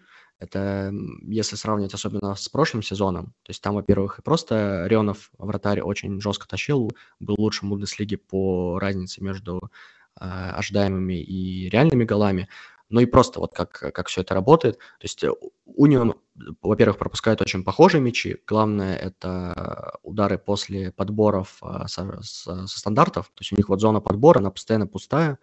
Э, оттуда летит э, удар дальний, и либо это гол, либо на добивании, там, в сутолоке, э, в наполненной штрафной кто-то добивает, и Унион пропускает. Второй тип – это после собственных стандартов. Вот Унион обычно опасен на стандартах, он и в этом сезоне забивает. Вот, но проблема в том, что Унион просто пропускает контратаки после своих стандартов, то есть плохо защищается. Там так, так забил Лейпциг, решающий гол первый – так Дортмунд забил в итоге победный гол, а, то есть против сильных соперников, вот а, вроде как где, против которых ожидаемо Унион должен защищаться позиционно, то есть э, там вроде более-менее все, а когда наступает дело вот таких вот моментов, переходных фаз, Унион непривычно для себя очень легко пропускает такие контратаки и, соответственно, пропускает голы. Вот, дальше, ну, в целом это то, что мы говорили, то, что ты упомянул, как бы регрессия к среднему, Унион просто забивает меньше ожидаемого, и пропускать больше ожидаемого, что как бы по прошлому сезону э, необычно для Униона. Э, очень важная, конечно, вещь – это травмы э, Робина Кнохи и Рани Хидиры. Я бы точно не сказал, что они именно что лидеры, то есть лучшие игроки. Ну, вот лидеры, может быть, сказал, а вот то, что они лучшие игроки, наверное, нет. Но это такой стержень, каркас. Э, они и по полю занимают такие позиции. Робин Кнохи – это как бы центральный-центральный защитник в этой тройке центральных защитников Униона. А Рани Хидира – это опорник. То есть э, самые центральные из стройки полузащитников. А, и, и они очень много давали единоборств, то есть это при забросах, допустим, при, при обороне забросов, так тоже Унион пропускал уже после длинных забросов. Они как раз снимали эти мячи и забирали подборы, забирали ничейные мячи, этого тоже не хватало вот в этой серии. Они буквально восстановились только сейчас, вот э, Штутгарту они проиграли уже с ними, ну и Кнохи первый там матч задел, там буквально 1-2. А, Хидира вообще не играл в этом сезоне пока что, вот до, до Штутгарта. А, так, а, ну и ну и, ну и в атаке, да, э, то, что вот они забивают меньше ожидаемого. Угловые вроде как все еще опасны, особенно на, в начале сезона, когда там Робин Гозенс забивал очень много. Но в целом тут просто, мне кажется, нужно принять тот факт, что Унион часто позиционировали как команду с колючей защитой и с резкими там контратаками. Но по факту, объективно, Унион был предпоследней командой Бундеслиги по ожидаемой угрозе в прошлом сезоне. То есть у них был этот инструмент контратаки, но соперники очень быстро поняли, что Унион не стоит прессинговать высоко, что нужно просто встречать пониже, и как-то вся эта угроза сошла на нет. То есть Унион в целом атаковал не очень хорошо, и сейчас даже я бы не сказал, что Унион там атакует хуже. То есть э, за счет класса игроков у них, может быть, даже бывают э, моменты из ниоткуда. Ну там э, навесы, те же забросы и так далее. Но их тоже не очень много, и главное, что реализация стала хуже. То есть, э, конечно, тут вопрос именно в реализации, а не в, а не в количестве моментов, которые а, в принципе, осталось тем же или даже чуть-чуть больше его стало. То есть реализации нет. Вот как-то так обрисовал. А, мне кажется, нет здесь какой-то прям одной главной причины. Ну, статистически, понятно, понятно, это регрессия к среднему. А почему это произошло? Ну, потому что математика и потому что вот конкретные детали а, проблемы я подметил. Science. Ладно. Да.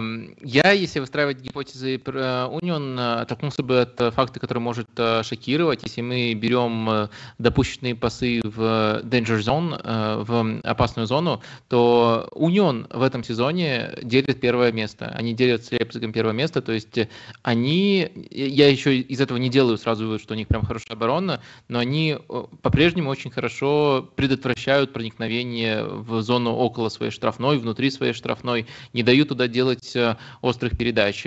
Но э, в то же время мы видим, что если мы смотрим именно на допущенные моменты, то там все уже более грустно, там э, просто показатели середняка. А если на пропущенные голы, то и, и, и уже даже близко к показателям аутсайдера. То есть, что тут нужно понимать? Мне кажется, что это связано с тем, что они вот в стартовом режиме делают то же самое, что обычно причем делают на том же уровне, что, что, что и в прошлом сезоне.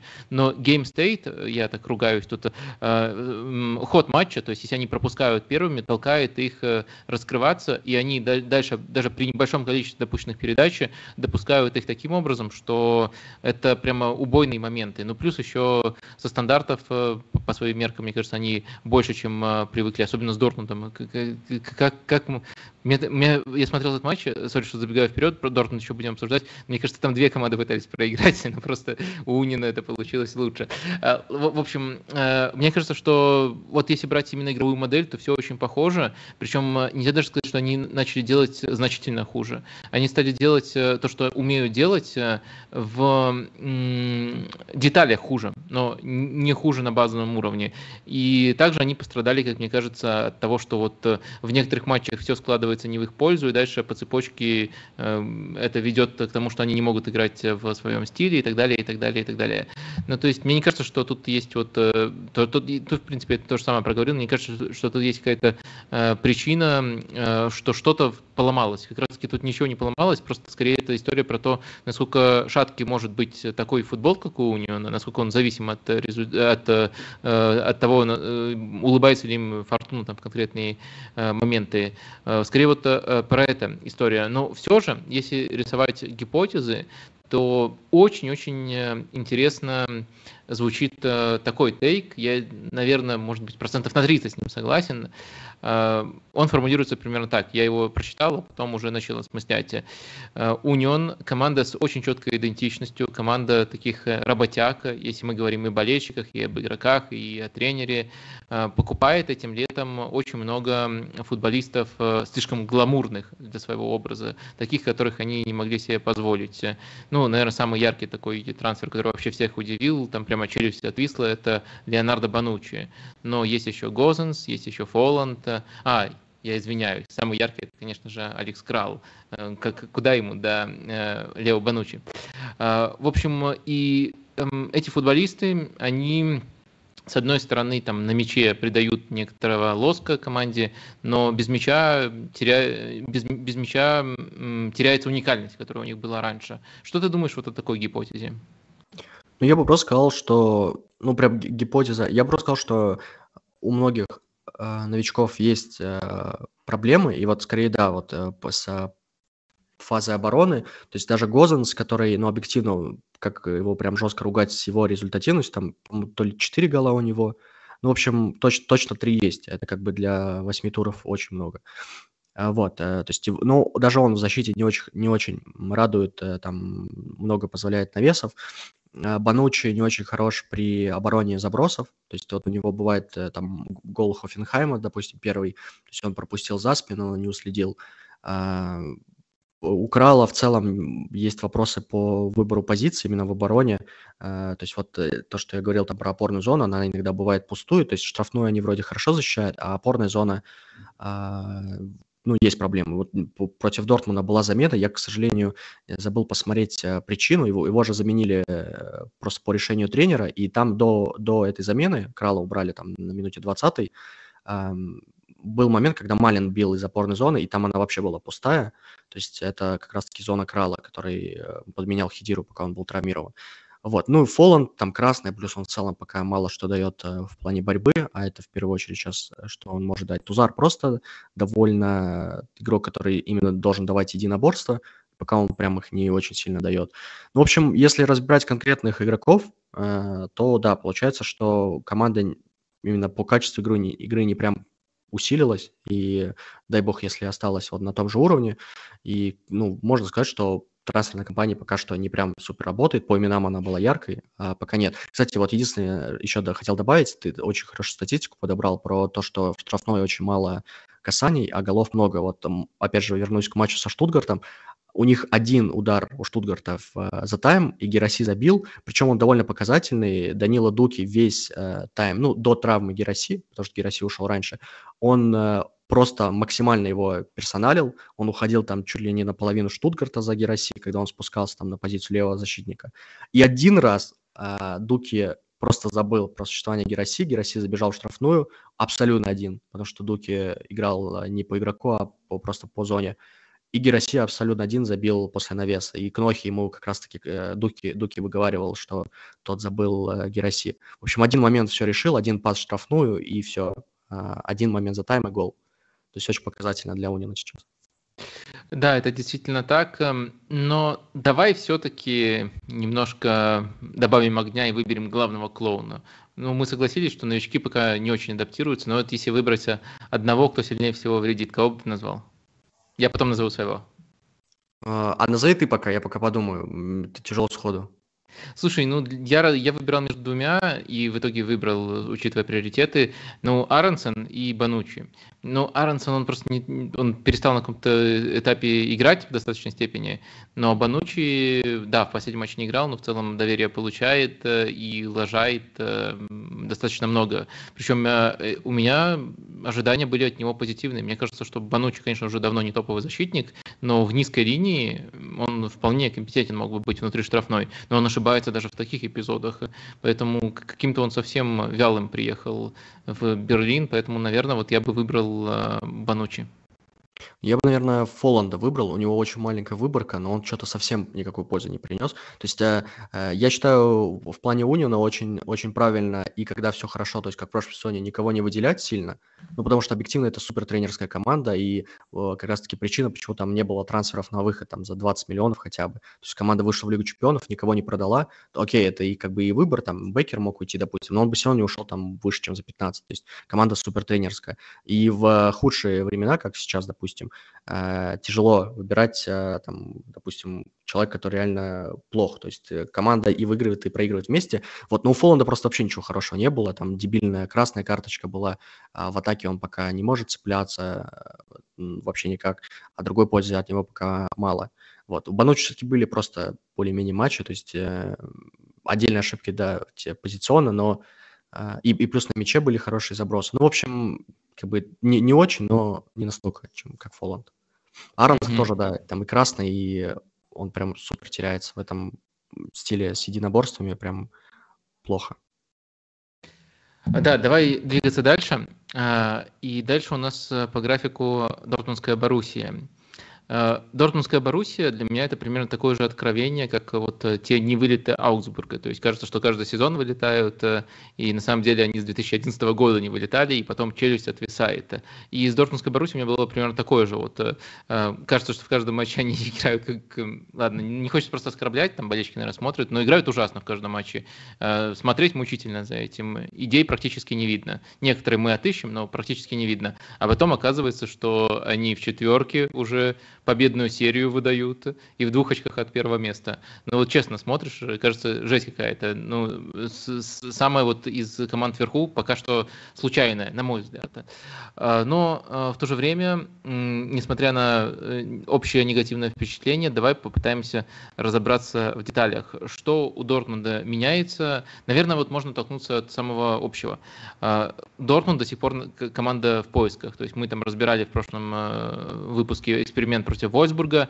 Он тоже не прижился надолго и до сих пор продолжает искать Терзича. Как бы ты оценил эти поиски? Насколько они далеки от э, футбола, который мог бы, ну, по крайней мере, повторить э, э, вторую половину прошлого сезона? Ну, далеки, конечно. То есть, в целом, мне кажется, весь путь Терзича после возвращения в Боруссию именно как тренера можно, раздел... можно оценивать именно по позиционной атаке. То есть, осень прошлого года, прошлого сезона – это плохая позиционная атака, где была понятная идея, но она не работала, очень было мало моментов угрозы. Потом, соответственно, вторая половина прошлого сезона, где все работало хорошо, именно в позиционной атаке. Э, было много моментов. Э, Джан отлично играл буквально на двух позициях, когда он там спускался третьим центральным и был в то же время опорником. Отличная форма Адееми Малина, Биллингем, Герейру, понятное дело. Э, такие системообразующие игроки. И снова, и вот третий, третий этап – это сейчас, то есть э, тоже примерно на том же уровне, что и прошлой осенью, наверное, получше, э, просто за счет того, что больше контроля есть у Боруссии. То есть вот примерно такие три этапа я бы выделил у Терзича после того, как он вернулся. Последние матчи мне чуть больше нравятся, чем э, самые первые матчи в этом сезоне, просто потому что у Баруси как раз есть чуть больше контроля. Это в первую очередь касается Войсбурга и Вердера, матчи, где ничего не было у соперника в атаке. То есть э, тут вопрос только в том, забьет ли Боруссия, потому что по такой игре она могла пропустить только случайные какие-то голы, абсолютно. То есть э, команда полностью контролировала игру, но тут вопрос доминации, конечно, доминации никакой не было. И особенно с Вердером, да, это было очень-очень спорная игра в атаке, хотя гол очень красивый. Вот он именно вот в плане позиционной атаки, там э, Джан отличный пас э, дал, там меча увел, э, по-моему, Вельковича, э, центрального защитника, и Брант очень хорошо э, в центр сместился, соответственно, обогнал Вайзера и забил очень красивый гол, если видели, посмотрите. Э, вот. Э, то есть у, у, у Баруси в последних матчах как бы плюс в том, что больше контроля, но позиционно атаки все еще не проглядывается. И мне кажется, вот проблема очень серьезная в том, что не совсем я вижу, за счет кого она может стать лучше. То есть э, нет, нет такого того игрока, который как бы будет ее вести, будем, э, как будто бы из глубины. То есть раньше это мог, могли быть Герейру и Биллингем, то есть те, кто э, этот контроль, который был, они превращали э, в продвижение. Сейчас есть игроки, которые могут обострять, в первую очередь это Бранд. Вот, но мне кажется, его прям совсем глубоко использовать э, спорно. А те, кто есть, это Меча, ну, игрок рывков и вообще не тот человек, который сделает твою позиционную атаку сильнее. Это не тот игрок, а Забицер травмирован. Подожди, э, рывков ты имеешь в виду проходов с мячом? Да, да, да. Да, да, да. Ну, да. Рывки с мячом нет. Да, да, да, в, да. В, в этом я согласен. Просто рывки еще там могут за спину да, защитникам да, нет, быть. Это... Он, единственное, там была идея с, э, против Милана, против Милана, против Униона, когда Меча вторым нападающим пытался э, вот эти рывки делать, но это вообще никак не работало. А, вот, а, проходы с мячом, да, с мячом в ногах. Вот, э, Забицер был травмирован и пока, ну, сейчас травмирован, и в первых матчах он никак не восхищал, именно вот как игрок, который из глубины ведет игру. А Джан тоже чуть поплохел, но ладно, он, он пока ок, и все равно это скорее игрок, который как раз-таки дает контроль, а не продвижение. Вот, так что у, у Баруси, мне просто кажется, нет жестких инструментов э, продвижения, ну, кроме там Шлоттербека и Хумельса, но за их счет просто невозможно вести сильную позиционную атаку, а Терзич все-таки ее вроде как хочет. И в этом как бы парадокс. То есть, скорее всего, в лучшем случае Боруссия так и продолжит вот выдавать матчи с контролем, где сопернику очень тяжело будет а, забить, чтобы соперник забил, я имею в виду. Но при этом в плане креатива тут нужно надеяться просто на какие-то эпизодичные моменты там с Брантом, ну и там за счет э, индивидуального мастерства там Малин, э, если Адееми все-таки наберет э, форму, если Фюлькруг какие-то просто отскоки будет ловить, то есть так далее. То есть какой-то рабочего, рабочего э, сценария, который именно что реализуется, его нет у Баруси. Мгм. Слушай, я, я знаю, как проблему, которую ты описал, решал бы Пеп Гвардиола. Он просто сделал бы из Хумельса Стоунза. Ну, то есть Стоунза именно вот э, этапа прошлой весны. Мне кажется, это вполне, вполне могло бы добавить контроля в центр поля. Э, мне кажется, это также вполне вписался, вписалось бы в профиль крайних защитников э, Боруссии. То есть они могут оставаться э, центральными защитниками при владении. То есть, допустим, Шлоттербек и два крайних остаются в тройке. Хумельс идет в опорную, там располагается рядом с Жаном. Выше тоже образуют структуру. Но жалко, что просто Эдин Терзич таких слов даже как структура не знает, судя по всему. Поэтому мы этого не увидим. Но, да, но, но инструменты для этого у Дортмунда есть. Ну, а, Хумельс просто ему бы не хватило уже праймовый Хумельс, наверное, да, как Стоунс. А сейчас ему просто не хватило бы там в контрпрессинге резкости, вот в переходных фазах. Это был, был бы жесткий провал. То есть э, Хумельс э, в роли Стоунза, он бы на мяче, конечно, принес бы пользу, но это как раз-таки Боруссия сразу бы потеряла контроль, потому что Хумельс уже так бы не, не выезжал, но на них подкатах тяжело. А, я не совсем согласен. Мне кажется, да, действительно, эта система в Манчестер Сити, система в Дортмунде, фантазийная пока что система в Дортмунде, она отличалась бы, но э, какое тут отличие могло бы замаскировать э, эту проблему Хумельса? На мяче мы сходимся, что он э, отлично подходит для такой работы, а без мяча у него за спиной регулярно оставалась, оставалась бы тройка, там Рюерсон, Вольф и Шлоттербек, ну, допустим, там может, может меняться от Бенсия Биани, тоже может в некоторых матчах играть там левого защитника этой тройки.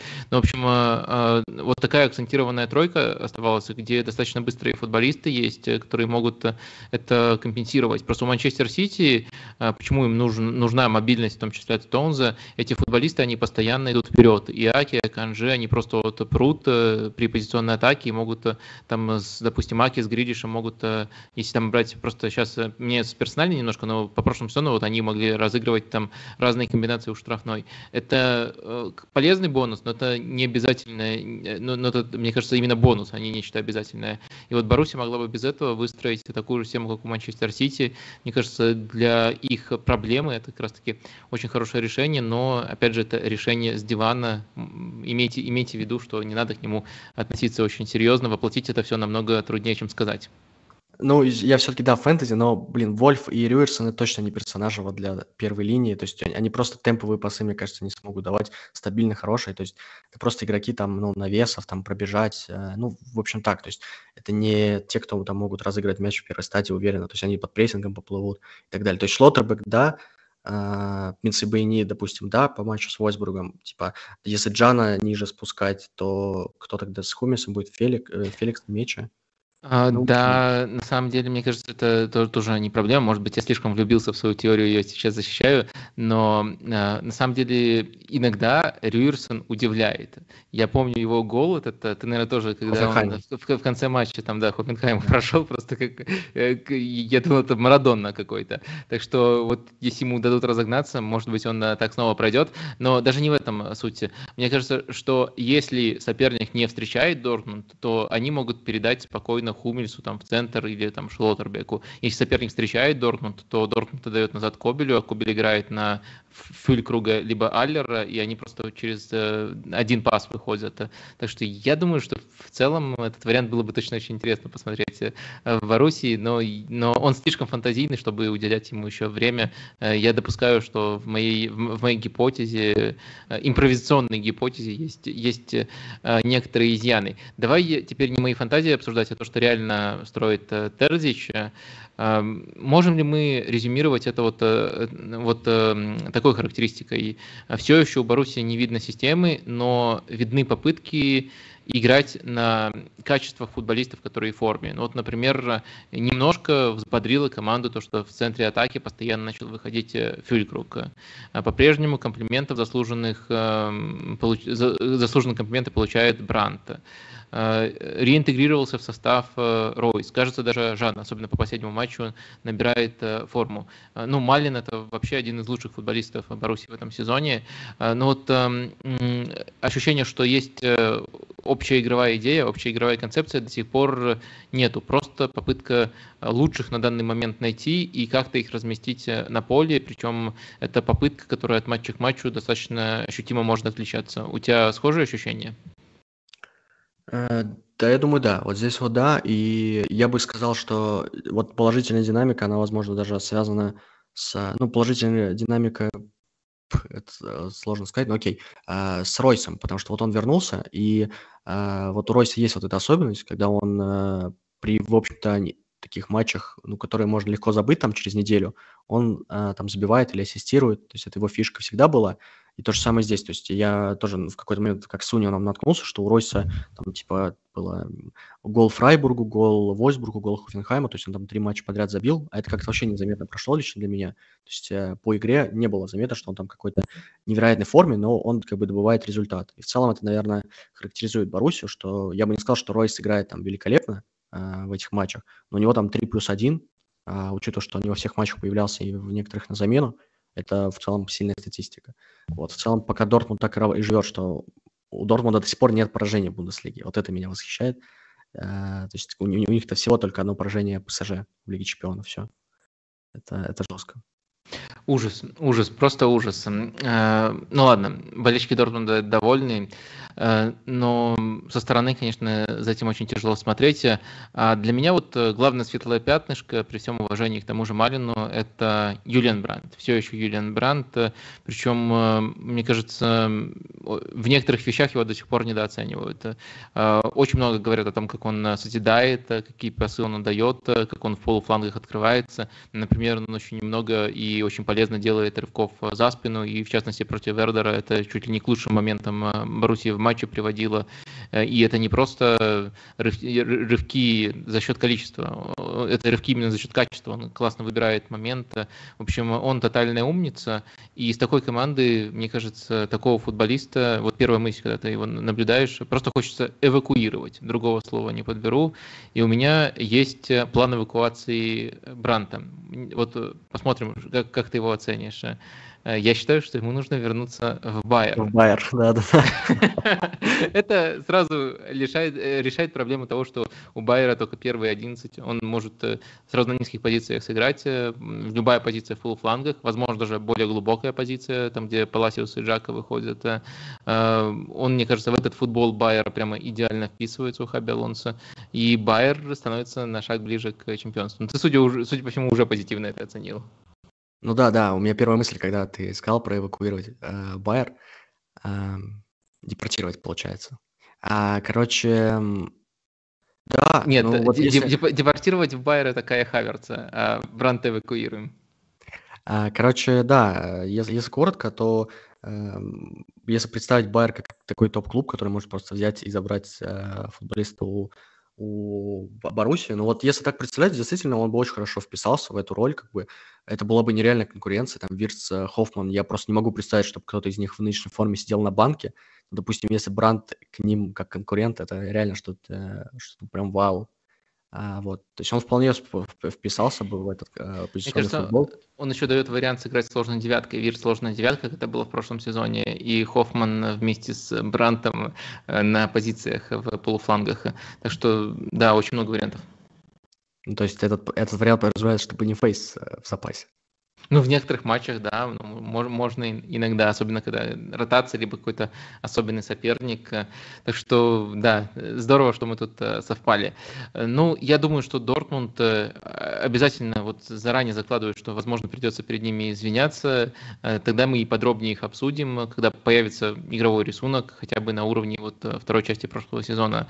Там команда была не самой приятной, но, по крайней мере, узнаваемой с четкими, сильными сторонами. А пока, я думаю, на них можно, на, на это можно заканчивать и перемещаться во Францию. А во Франции ты мне рассказал, что у тебя есть какое-то наблюдение, которое касается всей лиги, вот такой общий э, тренд э, всего чемпионата. А можешь э, сформулировать его? Да, а пока очень аккуратное опасение, но оно правда есть, учитывая то, как много клубов касается. Мне кажется, что э, на старт сезона довольно большое количество команд э, если сравнивать с прошлым сезоном, оно регрессировало. То есть команды регрессировали. Э, так э, я прям составил списочек. Э, то есть мне кажется, это в первую очередь Марсель, Рен, Тулуза, Ларьян, Ланс, Ланс, наверное, надо было пораньше назвать, и Клермон и Леон. То есть это и в результатах часто касается, но и даже вот просто по игре кто-то прям сильно регрессировал, кто-то, ну как Тулуза, я бы сказал, что Тулуза сильно регрессировала, кто-то поменьше, там, наверное, Рен, Марсель в первую очередь.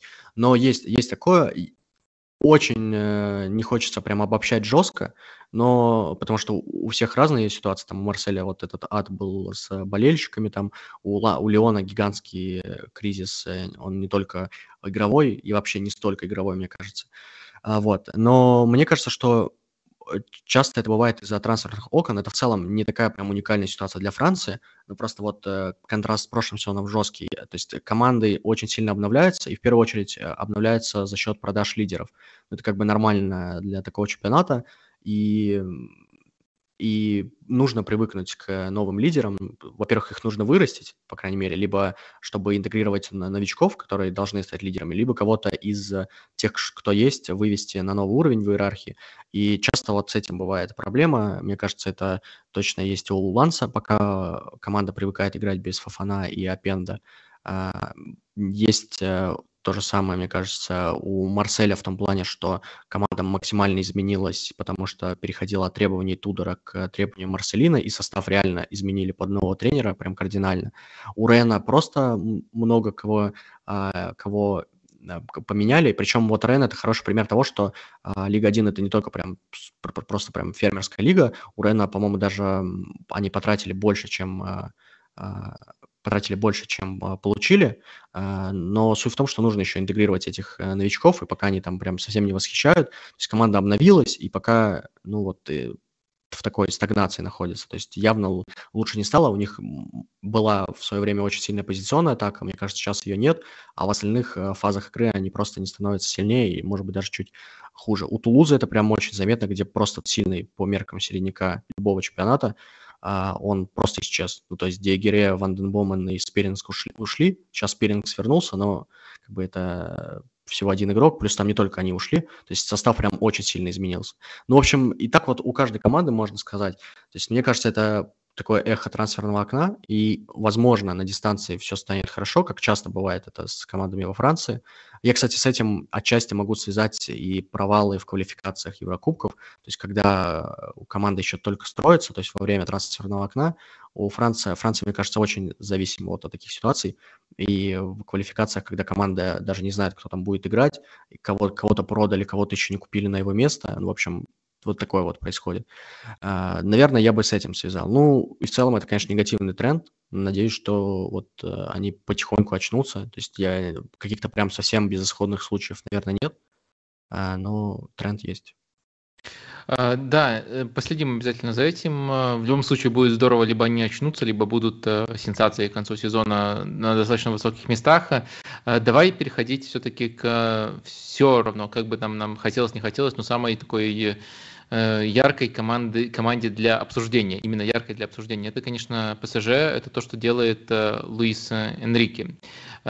Э, постараюсь очень грубо обобщить то, что мы видели за последний месяц, и дальше от этого оттолкнемся и уйдем в нюансы. То есть вот в предыдущей серии мы наблюдали, как ПСЖ регулярно владеет там даже не 70 плюс, а часто 75% плюс. Соперники этому практически не сопротивляются. Очень тяжело найти соперников, которые этому сопротивлялись бы. И э, по большей части это было стерильное владение. Это как бы проблема, с которой Луис Энрике столкнулся. Нельзя сказать, что он эту проблему окончательно, окончательно решил, но на уровне намерения эм, вид, вид, вид, виден один четкий тренд, как он пытается решать. Это попытка постоянно размещать, э, по сути, четырех нападающих, четырех э, явно э, атакующих футболистов. То есть это может быть схема, которую можно записать как 4-2-4, если при владении, когда там трансформируется на тройку, то, наверное, там 3-3-4, но общий элемент это то, что всегда 4 игрока впереди, но это вот четкое наполнение последней линии, и даже суть не в том, как они располагаются, но еще какие это футболисты по своей стартовой позиции. То есть там были матчи даже, где и Коломани, и Рамуш, и Мбаппе, и Дембеле все вместе выходили. Они еще по ментальности очень атакующие. В общем, э, э, мне кажется, что э, это вот если на очень упрощенном уровне говорить, попытка Луиса Энрике выдернуть одного игрока, допустим, из центральной зоны и поместить его повыше, и в центральной зоне он как бы не нужен, поскольку и так соперники контроль тебе отдают, а в атаке надежда на то, что это дополнительный игрок даст больше открываний или там индивидуальной магии, и за счет этого получится какие-то моменты создавать. Вот я вижу, по крайней мере, такое изменение у ПСЖ, а если мы говорим просто вот о соотношениях, о формациях. Но и качественного изменения я в ПСЖ пока не вижу, по-прежнему можем наблюдать матчи, где там 70, ну последний матч, 78% владения, 8 ударов. Они уверенно выиграли, но все равно очень стерильный по-прежнему. Вот э, что ты мог бы дополнить, если оттолкнуться от, такой вот, от э, такого грубого обобщения? Да, это, кстати, важно, что играли против Страсбура, который я назвал очень скучной командой, и вот ничего не изменилось пока что. В принципе, 78%. Я боялся смотреть матч вот PSG Страсбург как раз из-за этого, и в целом так и получилось. В общем, э, да, все, все так. Луис Энрике как бы пытается насытить именно в плане игроков, в плане профиль игроков более атакующую команду сделать. А, в чем, мне кажется, главная идея его? А, то, что мы видели, тут очень хорошо проследить его логику, учитывая, что мы видели в первый там месяц его, это попытки использовать там, допустим, Витинью как э, левого нападающего буквально при атаках, то есть он, он вставал туда, я бы даже сказал, именно вставал туда, а, к левой бровке, чтобы чтобы защита соперника растянулась, чтобы появилось больше коридоров, между игроками, чтобы были забегания и так далее. А, но проблема в том, что Витиния при получении мяча, при приеме, он не мог обвести. Ну, то есть он не может обвести с места. А, то есть его, его единственный адресат – это просто пас поперек, ну и, соответственно, или пас назад, второй адресат. И сейчас а, Энрике эту идею пытается продвинуть, э, улучшить за счет того, что использует э, вместо Витини профильного вингера, то есть это Баркаля либо Колумани, которого он там использовал как атакующий игрока, который может обыграть один в один. А вот, э, то есть идея в том, чтобы этот игрок, который получает мяч слева, он мог не просто, э, просто растянуть защиту, он мог бы и обыграть, то есть просто внести хаос, и потом там дальше прострел, или дальше еще дриблинг, и, соответственно, момент. То есть он таким образом как бы увеличивает остроту. Это как бы очевидная польза, ну, очевидная, очевидный поинт, который должен улучшить атаку ПСЖ. А, Минус, очевидно, в том, что э, снижается оборонительный потенциал, потому что Витиния спокойно за счет э, просто объема передвижений, э, за счет чтения эпизодов, за счет оборонительных навыков, он все-таки полузащитник третий. Он гораздо лучше отнимает мяч, чем Баркаля, Колумани или еще кто-то. Э, то есть это тоже важно даже для атаки ПСЖ, потому что ПСЖ в последних матчах не настолько прекрасен в контрпрессинге. Ну, не считая Страсбург, где прям совсем все плохо было у соперника, то есть там легко возвращали мяч. Но, допустим, против Рена и Клермона такое было. Команда не очень быстро возвращает, ну и против Ньюкасла, конечно, Ньюкасл это прям очевидный пример. Команда не очень быстро возвращает мячи и, соответственно, не очень быстро восстанавливает владение. Uh, то есть гораздо проще атаковать на пространстве соперником. То есть, это, то есть у, у этой концепции есть очевидный плюс, то, что вот этот игрок uh, сбоку, слева, Баркаля или Колумони может обыгрывать. И очевидный минус, что команда становится более открытой, и она более склонна пропускать там быстрые атаки, в, пропускать выходы из защиты соперника и так далее. И пока я с тобой согласен, что качественного скачка не было, поскольку в целом матчи были довольно специфичные. Страсбур – это вот типичный матч э, э, по началу сезона, а Ньюкасл – это ну, полное уничтожение – Э, ну ладно, не полное уничтожение, то есть э, не будем вот это говорить, пол, э, в том плане, что именно идея с таким открытым центром поля, она не сработала, потому что Ньюкасл очень легко напрягал ПСЖ, сам выходил из обороны, и баланс явно был не в пользу ПСЖ. А против Клермона вообще был довольно открытый футбол, и это, наверное, первый матч, где реально, ну, по именам слабая команда, ну, и в целом по статусу, там, середняк максимум Лиги 1, а э, Клермон реально очень хорошо выходил из обороны. То есть, особенно в первом тайме, во втором тайме там просто было туда-сюда атаки, там в целом было мало позиционной игры. То есть Клермон выходил, там Николсон цеплялся, просто не было этого контрпрессинга ПСЖ из первых матчей. Там как раз э, матч был, где у Гарта не было, это тоже важно. И против Рена. Рен в целом отрезками очень долго владел мячом, у них в целом даже при, до, до того, как ПСЖ забил, порядка 40% владения, это довольно много против, против Энрике. То есть в целом контрпрессинг не так хорошо работал, Рен выходил из обороны, сам держал мяч, а сам ПСЖ не так много создавал, то есть пока не Баркаля, не Колумани, вот в матче Ньюкасл, ну, это прям ужас был. В первую очередь Баркаля нельзя хвалить в этой роли, он нащупывает там игру с БП, и, кстати, вот да, заканчивает центру, но при этом не хочет быть центральным нападающим чистым, ему нужен второй там Колумани или Рамуш, но при этом он не хочет быть слишком к бровке привязан, то есть вот э, Баркаля это игрок к нему в связку, то есть БП там может смещаться к Баркаля, образуя там сдвоенный центр, сдвоенный фланг, может спокойно смещаться в центр, и он второй нападающий. То есть вот э, это тоже как бы часть адаптации под БП, которая как бы ну, прописана в контракте любого тренера ПСЖ, очевидно. Мгм. А, слушай, можем зафиксировать а, в таком случае, что, а, притом, ну, во- во-первых, зафиксировать то, что пока все-таки баланс не найден, по-прежнему Луис Энрике находится в поисках, во-вторых, а, вот если выделять деталь, которая работает скорее у ПСЖ, чем не работает, то это читерский фланг Дембеле Хакими. Мне кажется, о них можно немножко отдельно поговорить. Э, работает это по какому-то ну, пугающе простому принципу, именно поэтому я называю это читерским. То есть Дембеле очень опасен один в один, его нельзя оставлять, э, к нему на подстраховку приходит кто-то кто против его прямого оппонента, а Хакими офигительно быстрый. И он в эту зону, которая открывается, когда кто-то приходит, просто бежит, и с этим ты фиг что сделаешь. Ну, наверное, постепенно будут э, находить адаптации, но если ты найдешь адаптации в этой зоне, то там Мбаппе в другой получит больше пространства. Но в любом случае вот эта связка, мне кажется, она, может быть, даже недополучает комплиментов, хотя Хакими показывает отличную результативность, э, недополучает комплиментов э, на фоне того, что в целом ПСЖ сейчас выглядит командой, ну, такой не очень яркой, не очень приятной для просмотра. Но вот этот механизм, он простой, но он офигительно эффективный.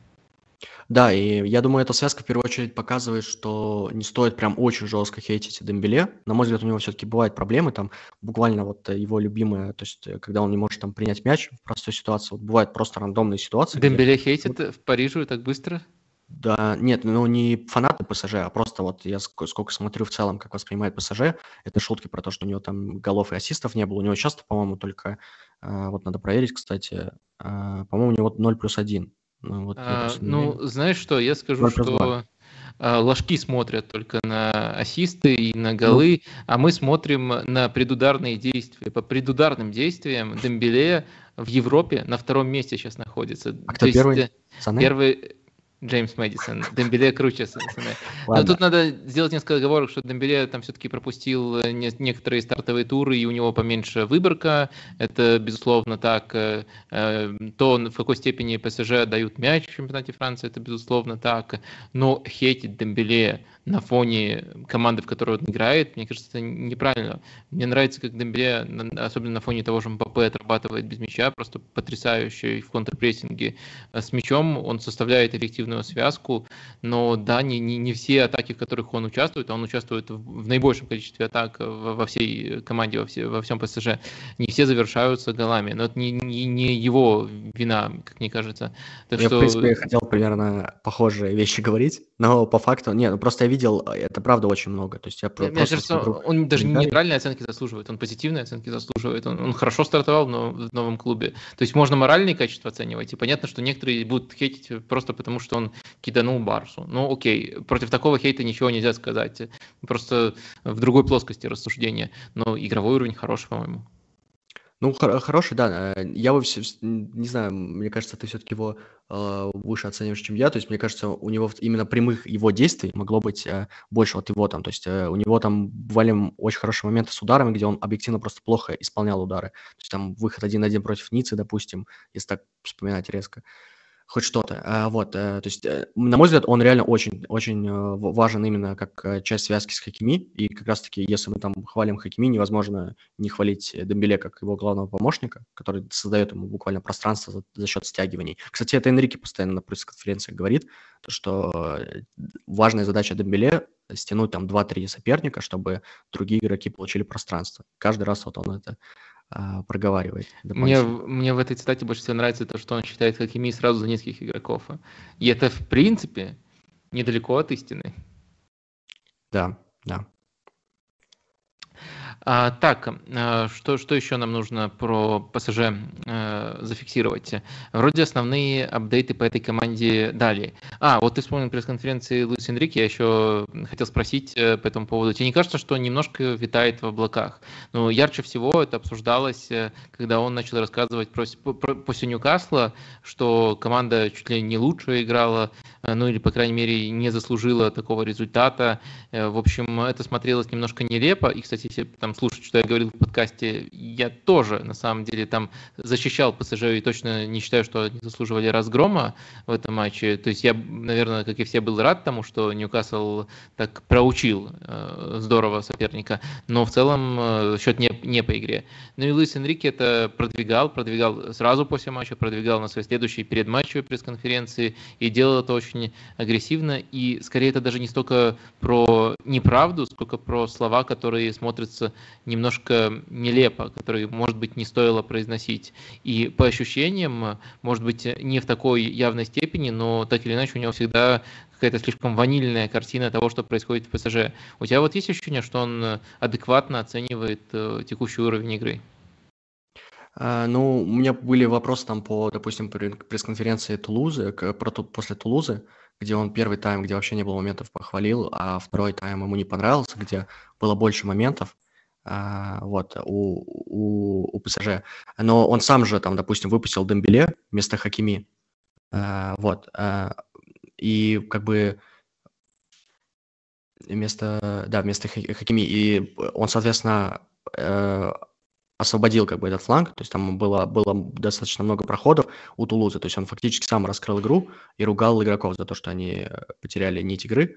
А, вот, э, то есть я, я, бы, я бы ну, у меня есть, в общем, вопросы по пресс-конференциям, но, опять же, мне кажется, тут и, э, знаешь, как у Мауриню, как у Тухеля бывает, то есть он отчасти защищает игроков, пытается просто подобрать э, слова удобные, э, вот конкретной ситуации, то есть он может быть не всегда прям э, супер честен на пресс-конференциях. То есть э, интересно, когда он обсуждает именно чисто вот игр... объясняет как бы игровые моменты, а когда он делает выводы, ну, очевидно, что он может специально манипулировать чем-то, чтобы, так скажем, ну, в, по крайней мере, в медиа а, наиболее там удобный, комфортный образ создать для ПСЖ.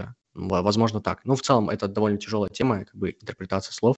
А, когда дело касается объяснения, тут все проще, когда он говорит, э, когда он объясняет. Угу. Ну, теперь точно, я думаю, можно фиксировать э, ПСЖ и переходить к следующей теме. Следующая тема наша Ницца. И вопрос будет у меня очень тонкий. Как ты считаешь, э, Ницца может служить доказательством того, что Лига 1 на самом деле Лига фермеров, в которой даже Ростов э, имел бы лучшую оборону? А, жесткое, жесткое мнение. Ладно, ладно, ну позволь, позволь поясню. А, не в исполнении, а на уровне намерений, как организована команда. А, Ницца и Ростов похожи. Там тоже есть прием с опусканием Недшиаме, по-моему, так его фамилия, как, как Глебов опускается в Ростове.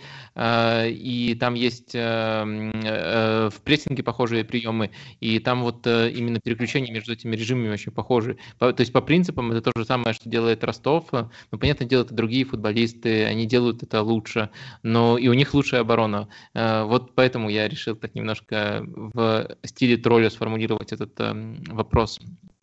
А, да, да, там на Ишиме. Ну, в общем, э, хорошая, кстати, аналогия. Я матч Ростова мало смотрю. Вот. А, насчет Ниццы, ну, вот это правда очень, очень сильно работает, и это меня удивляет, потому что Фариоли вроде как хвалили как, игрок, как тренера, который ставит позиционный футбол в первую очередь, вот э, его идеи на мяче, и они правда есть. Но то, насколько он легко поставил вот, этот, э, вот эту оборону, которая, правда, очень мало допускает, очень четко Ницца переходит из режима прессинга в режим позиционной защиты, то есть это вот два, два их режима, которые очень хорошо работают. Ну, в первую очередь именно позиционная защита низким блоком. То есть это прям восхищает. А, вот. И, и, и, и насчет, насчет э, обороны, да. Э, мне нравится, конечно, как Данте и Тадибо работают. У них э, связка уже проверенная временем. Все-таки они играли и раньше. И, кстати, мне кажется, тоже важный момент. То есть у Ницы были уже раньше моменты, отрезки длинные, когда Ницца очень хорошо играла а, в обороне. То есть это при Галте, как раз когда были Тадибо и Данте. И все, тогда тоже все работало. То есть, возможно, тут важно то, что в целом связка хорошая. И плюс – тоже, что мало говорят, э, в целом все защитники Ниццы, они банально просто хорошо защищаются. То есть это и э, Бар слева в защите, который в атаке довольно ограниченный, но именно как защитник хороший. Я, я понял, в чем разница между Ростовом и Ниццей. Там вот им не хватает этого элемента, что все защитники хорошо защищались. Хорошо защищались, да. Вот, и справа выходит Лтамба, даже до израильско-палестинского конфликта э, Аталь не всегда стартовал, то есть против э, против э, сильных команд, а, против сильных соперников часто выходил Тамба, а, более оборонительный, то есть тот, кто лучше защищается. А, он в атаке не прям тоже сильный, он как бар, наверное, довольно прямолинейный, вот, но защищается он хорошо. И вот оба, оба так работают, собственно. Вот, ну и да, про позиционную защиту сказали. Наверное, перейдем к позиционной атаке. Я как раз твое мнение хотел спросить, вот как тебе, потому что у меня довольно, ну, есть сомнения, и мне вот интересно взгляд э, твой. Мне кажется, еще нужно сделать очень тонкое аналитическое замечание, что в воротах теперь не Каспер Шмейхель, э, если мы полную картину хотим создать. А, да, давай поговорим про позиционную атаку. Э, смотри, что мне тут э, в первую очередь бросается в глаза. Это ну, какое-то ультраконсервативное, консервативное в значении осторожное расположение именно на своей половине поля. То есть мы четко видим, что ширина в этой атаке исходит от вингеров. То есть в центре расположение тоже более-менее понятные. А вот э, если брать э, такую классическую команду, которая строит э, игру через короткий пас и там в чем отличие Ницы, то скорее этой команды от Ницы, то скорее всего это именно позиция крайних защитников. То есть их очень тяжело категоризировать. Они располагаются широковато для того, чтобы их называть прямо ложными фулбеками, то есть они не идут в центр для такого контроля, но в то же время они не идут в какую-то более высокую позицию, чтобы их считать крайними защитниками, потому что ширина все-таки исходит, ну, если там последний матч брать от э, Лаборда и от э, Бога. И мне кажется, что... Последний это... матч, мне кажется, вообще остроты не было. Ну, буквально у Ниццы ни одного момента. То есть у них гол со стандарта, у них в целом ни одного момента за матч. Да, да, ну, в принципе, по-моему, нет, у Марселя были моменты, там да, да, несколько неплохих обострений было, там и обмен попадал э, в штангу. Э, да, ну, то есть там две команды, которые пытались разыгрывать и разыгрывали больше, чем делали чего-либо другого. Э, и мне кажется, что вот этот аспект, именно позиции крайних защитников, он, с одной стороны, дает им дополнительную страховку, с другой стороны, не позволяет им строить игру таким образом, как, как, как наверное, должна строить команда, которая на позиционную структуру опирается. То есть в итоге получается такая структура для какого-то стерильного владения.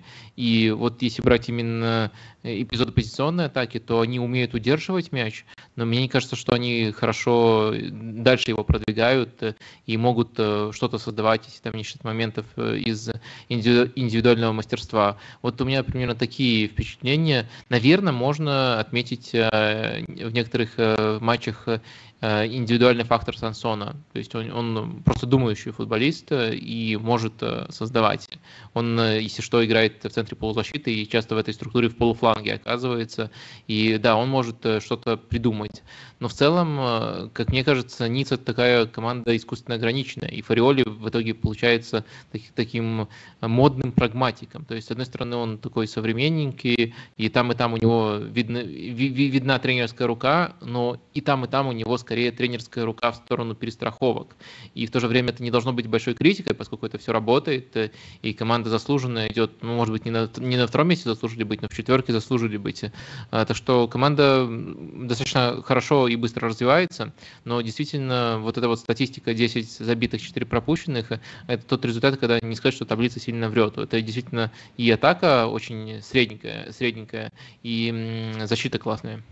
Да, все так. Они и по ожидаемым, и по пропущенным на первом месте, а по ожидаемым голам они а, седьмые, а по реальным одиннадцатые. Ну, то есть, как бы по, по, по угрозе, с, которую они создают, они в середине таблицы.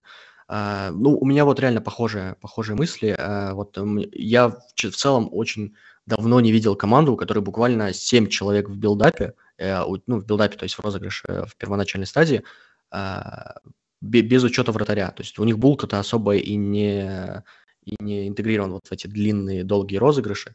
А, то есть вот эти четыре защитника, вот реально четверка в линию, как э, обычно просто говорят, э, как, как шаблон, как схема, но у них реально четыре, четыре защитника в линию стоят, и в целом эти три полузащитника, которые чуть повыше, они не, особо рывков не делают. То есть они в первую очередь э, нужны, чтобы страховать, чтобы еще подержать мяч. И главный парадокс, точнее не парадокс, а вот противоречие – для чего это нужно? То есть, окей, у нас есть жесткий контроль, но мне кажется, что Ницца с э, ее первой линии, там, допустим, Данте, Дадибо, а, кто ну, Дейшими, да, вот они, они могут давать контроль в целом, хороший по меркам Лиги 1, и при этом они могут просто насыщать больше там центр поля и финальную треть игроками, а, потому что понятная идея Ницца, то есть им нужно 7 игроков вот так вот низко, то есть близко к своим воротам, чтобы выманивать соперников. Но проблема в том, что Лига 1 это в целом чемпионат, где, если сравнивать с топовыми лигами, там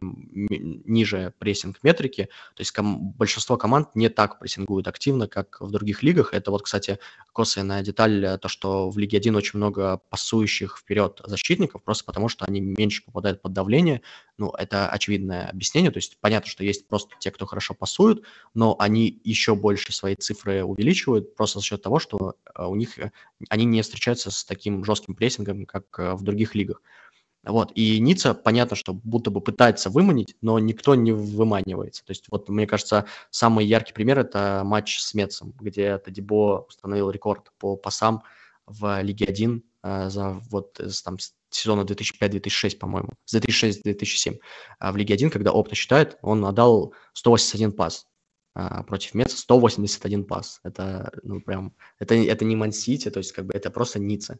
Понятно, против Меца, против автобусной команды, но 181 пас. Как бы это жесткий показатель того, что команда просто владеет мячом. То есть мне матчи Ниццы, ну, тяжело рекомендовать людям, допустим, кто не тактические гики, допустим, просто кто хочет посмотреть веселый футбол. Ну, мне кажется, любой человек, который просто там любит футбол на уровне голов, а, моментов, э, но он точно не получит удовольствие от матча Ниццы. Э, этот человек уже выключил наш стрим, поэтому можно ну, Да, да, я, я понимаю, что аудитория совсем другая, и вот как раз-таки наша аудитория, я думаю, можно советовать, если вы не видели, просто посмотреть, потому что я так сходу вообще не вспомню даже вот в прошлые сезоны, кто мог бы именно таким розыгрышем а, похвастаться, где 7 человек просто нужны для контроля мяча, фактически не для того, чтобы продвигать его. Ну, понятно, что рано или поздно кто-то продвинет, то есть э, когда там соперник выйдет, или просто когда устанут э, владеть мячом, там Данте против Марселя пару раз просто сделал забросы, ну, безобразные, но просто, видимо, он хотел уже что-то сделать с мячом, потому что неловко держать мяч так долго, без, э, без, безидейно в плане атаки. В общем, да, Ницца пока команда такого парадокса, где очень странно строящаяся атака, которая буквально там культ контроля против соперника, который не прессингует, и реально сильная защита. Понятно, кстати, что контрпрессинг у них хороший, ну потому что, блин, 7 игроков могут быть за линией мяча. Вот они заброс делают, у них 7 игроков все равно за линией мяча остаются. То есть они готовы защищаться в любой момент. И делают это очень хорошо, конечно. Слушай, мы можем резюмировать фразой, что тактика Ниц, если ее так вот просто дано предложение э, сводить, это на Бога надейся, но сам не плашай. Блин, это очень красиво, да. А с Монако так и было. Ну и на булку. На бога и на булку, надеюсь. Э, да, э, в общем, эм, э, последний вопрос по Ницце. Кстати, ты сказал про рекорд Адибо. Я думаю, даже в Манчестер Сити не было именно защитников столько передач. У Гюндагана, у Родри в некоторых матчах было, но вот э, не у защитников. Так что это, да, уникальная фигня. Э, не факт, что хорошая, но уникальная. Последний вопрос э, по Ницце, даже не с точки зрения рекомендовать, а вот ты сам можешь испытывать такой команде симпатию? Какое у тебя, скорее, чувство? Желаешь им удачи или, наоборот, неудачи? У меня в целом очень редко бывает такое, что я там, допустим, кого-то э, хейчу или кто-то прям необъяснимо прям нравится. А, хотя вот э, нравится бывает, вот прям хейтить нет. То есть, ну, у меня вообще нет никакой э, антипатии к Ницце, просто потому что э, я смотрю футбол как бы не только как зритель, как, э, не знаю, человек, который хочет пытаться разобраться, и мне просто интересно все новое. То есть то, я Ниццу, я команд Ниццы, вот как уже сказал, не видел в последнее время, в последние годы, и поэтому мне просто интересно это смотреть с точки зрения того, что э, такого просто нету. Ну вот я другой матч включу, и такого нет. Ну, только если команда просто очень-очень плохо атакует а, сама по себе. Вот. То есть вот с этой стороны. Но я могу понять обычных зрителей футбольных, которые включают и не понимают, а типа футбол а, в чем вообще заключается, в забитии голов или что? То есть типа вот как вот на этом уровне. Да, ну давай двигаться дальше. Тут э, Данте оставляем в Ницце, а Ад у нас в этом выпуске в Лионе. Э, раньше он был в Марселе в предыдущем выпуске, сейчас в Лионе. Стабильно есть такая команда. Леон идет на последнем месте, владелец Леона Джон Текстер говорит, что не верит э, даже в малейшую перспективу вылета, чуть ли не, не то, что все идет по плану, но у Леона уже поменялся тренер, у Леона были, по-моему, матчи ужасные самых э, разных, самых разных, самых разных стилей. То есть были матчи, где их на контратаках развивали, где они пытались автобус парковать, и все равно их рвали. Но, в общем, пока никаких проблесков э, мне не видно. Может быть, ты, как более внимательный зритель, видишь что-то хорошее, ну или будем разбираться в нюансах плохого.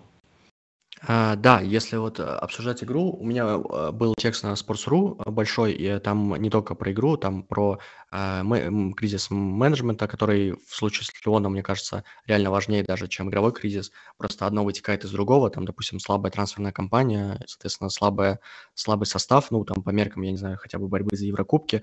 А, вот, мне кажется, очень хорошо, коротко описал Леон. Действительно, разные сценарии игровые уже видели в этом сезоне, и в каждом Леон выглядел очень-очень нервозно, неуверенно, и даже в матчах, где, ну, вполне могли они добиться там ничьи, где это хороший результат, или где победы, где это там могло быть, там, допустим, матч с Лорианом, ну, 3-3, они вели 3-1, э, и по, после, по, последний гол Лориан забил просто после обреза у своей штрафной, то есть там Мама Бальде просто покатил сопернику мяч рядом со штрафной, то есть это такие вещи, ну, мало объяснимые, и когда их так много, вот это как снежный ком такой, то есть э, я бы сказал, что у Леона был совсем ужасный матч против Бреста, вот, то есть прям будто бы Брест, не самая сильная команда Лиги 1, играла там в Кубке против какой-нибудь команды Лиги 2, то есть Леон вообще ничего не создавал, по-моему, у них не было ударов даже в первом тайме, либо был один, сейчас быстренько это проверю, мне просто интересно. Брест установил свой рекорд по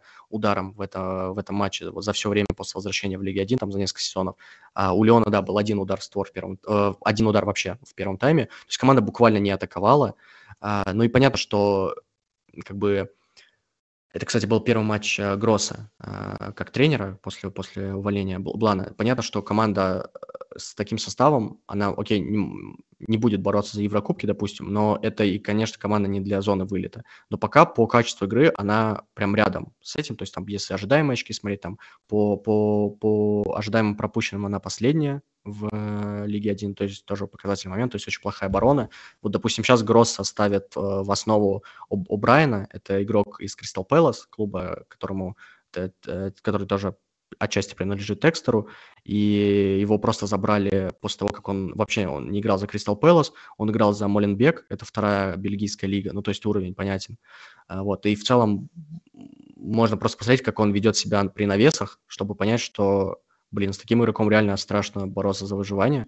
Ну вот такой игрок сейчас в основе, то есть его э, Гросса выпускает. Ну в целом у него довольно странный пока по, по И О'Брайен играл в этом матче против Шамара Николсона, да? А, против Шамара Никса, да, это Клермон был. Но я просто видел его против Фреймса, допустим, там тоже ужас был именно на навесах. А против Клермона, кстати, они тоже с навеса пропустили. Ну, в общем, да. Э, Шамар Николсон, кстати, неплох. Мне понравился. В подыгрыше такой особенно против ПСЖ. Ну, не суть.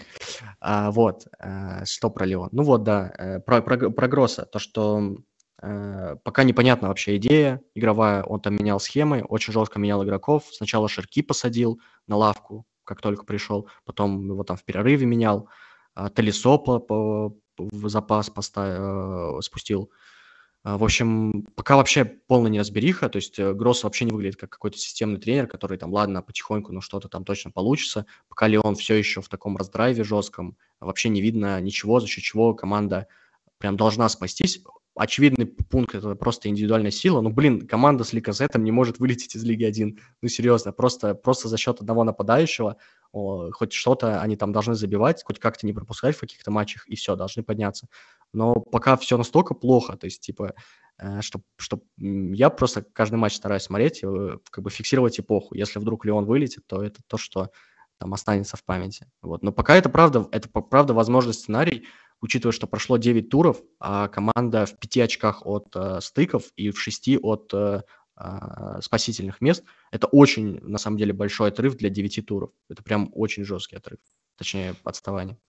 А, слушай, я вообще понятно, почему Фабио Гросса позвали. Это же супер неочевидный выбор. Ну, он играл за Леон. Я думаю, для Текстера это какой-то важный пункт был. Э, то есть, э, ну, не прям важный, просто у них в целом был супер маленький список. Во-первых, просто по зарплате нужно, нужно было не сильно раскошелиться. Во-вторых, я думаю, не все пойдут э, в Леон даже сейчас.